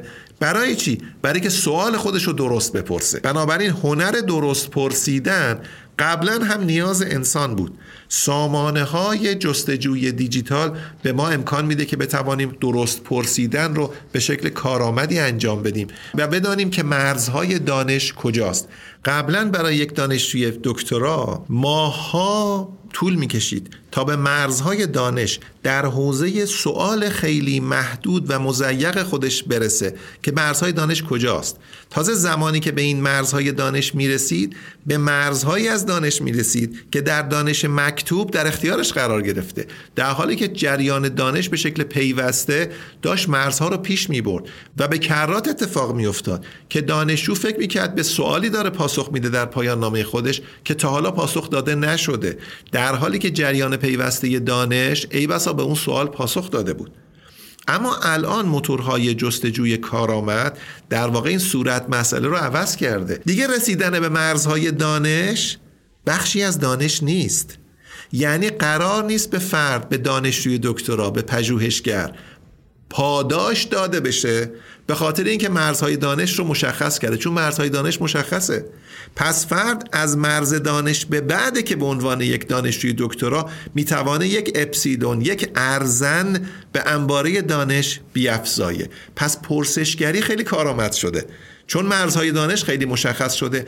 و بعد موتورهای جستجو چون هوشمندند چون پویا هستند چون آنلاین هستند دائما فرد رو در واقع بهش کمک می‌کنن تا با یک پایشگری کارآمد همواره در واقع در مرز دانش بیسته و حداقل در حوزه سوال بسیار محدود خودش بدانه که با چه سرعتی توسط چه کسانی با چه ساز و کارهایی داره مرزهای دانش گسترده میشه. بنابراین میشه بگیم که افزودن به دانش خیلی سهل شده چون ابزارش در اختیاره.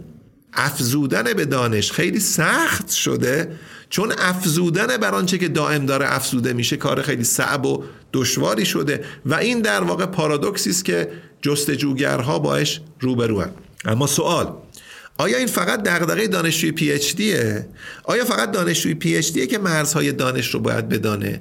اگر منظور ما از دانش فقط دانش آکادمیکه بله اما اگر منظور از دانش هر آن چیزی هست که کسب و کارها در حوزه کسب و کار خودشون بهش نیاز دارن پس در واقع جستجوگری پرسشگری پویش همه انسان است که در عرصه کسب و کار می‌خوان فعال باشن.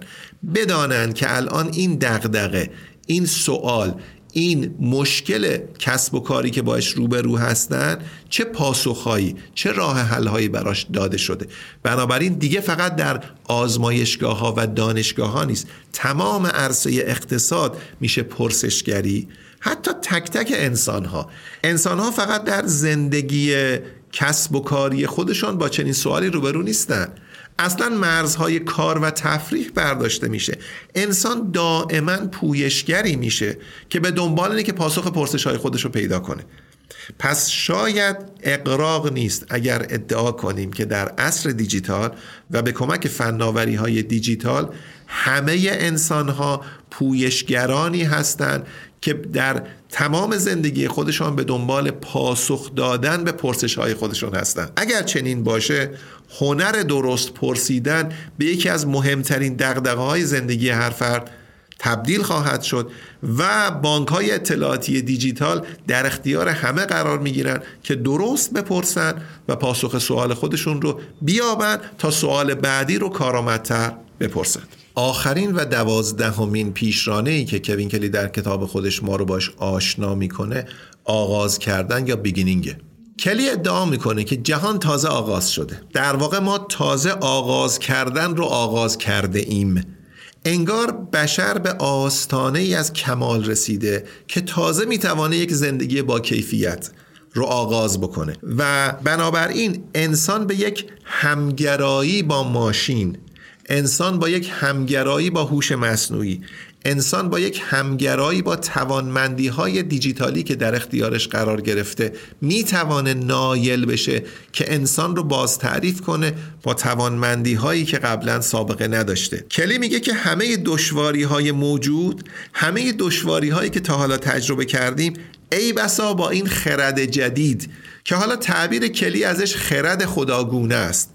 با این توانمندی در واقع می‌توانه حل بشه. این خیلی نزدیک به آنچه که هراری در کتاب خودش میگه انسان خداگونه. توانمندی که به انسان اضافه شده می‌توانه باعث بشه که ما انسان ها بتوانیم دائما نه تنها درست سوال بپرسیم بلکه بتوانیم دشواری ها رو در واقع حل بکنیم. در این صورت انسان به همراه ماشین به وابستگی دو سویه پیچیده دست پیدا می‌کنه که ممکنه ما رو با ابعاد جدیدی از زندگی روبرو بکنه.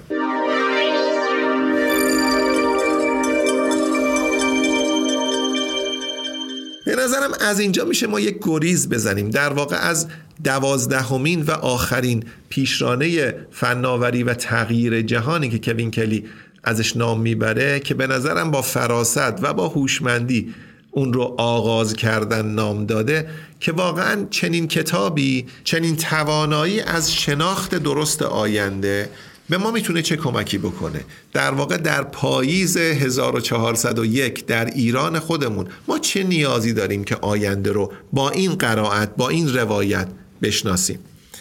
شاید بشه این گونه گفت که ما نه پیش بینی می‌کنیم نه پیشگویی می‌کنیم نه غیبگویی می‌کنیم و نه از آینده ناآمده خبر میدیم. بلکه میگیم آینده از چه جنسی است در واقع میگیم آینده چگونه نگاشته میشه.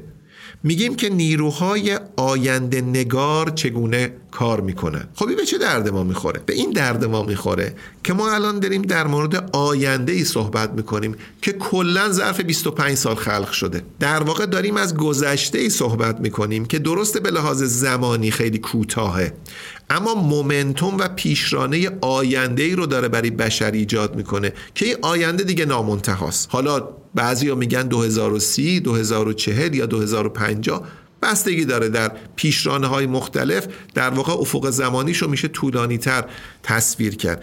اما نکته اینه که همه بشریت در این زمان و در این آغاز ایستاده است. بنابراین انسان ایرانی از عدم مزیتی برخوردار نیست چون همه در این آغاز ایستادن. اگه ما داشتیم در مورد توسعه صنعتی اگه ما داشتیم در مورد انقلاب صنعتی اگه در مورد انقلاب کشاورزی اگه داشتیم در مورد همه پیشرفت و تحولات صحبت می کردیم می‌تونستیم ادعا کنیم و می‌تونستیم حسرت بخوریم که چرا ما انقدر دیر شروع کردیم؟ چرا انقدر عقبیم؟ چرا انقدر از جریان دانش عقبیم؟ و بعد فکر می‌کردیم که عقب بودن از آغاز به ما یک عدم مزیت میده که همواره عقب بمانیم. خبر خوب اینه که فناوری های دیجیتال در اختیار همه است. هیچ کس دیر نیست هیچ کس با تأخیر نیست و هیچ کس عقب نیفتاده. هر چه زودتر شروع بکنیم هر چه زودتر با این فناوری ها و آینده ای که می‌سازند و ادغامش با اقتصاد و کسب و کار و رفتار آشنا بشیم می توانیم آینده خودمون رو خودمون بسازیم و بنگاریم بنابراین در واقع ادعای این که عقب افتاده ایم و دیر شروع کرده ایم اگر در مورد همه تحولات دیگر پذیرفتنی بود در مورد این گونه تحولات پذیرفتنی نیست. انقدر کتاب سرشار از جزئیاته و سرشار از داستانهای خواندنی است که آنچه که من به شما گفتم صرفا توری بود در این کتاب به هیچ وجه بسنده نکنید که این صحبت ها رو بشنوید و فکر کنید که کتاب رو خانده اید کتاب رو بگیرید بخوانید و باش خوب بگیرید و بعد این بینشی که از کتاب استخراج میشه رو در زندگی خودتون به کار ببندید.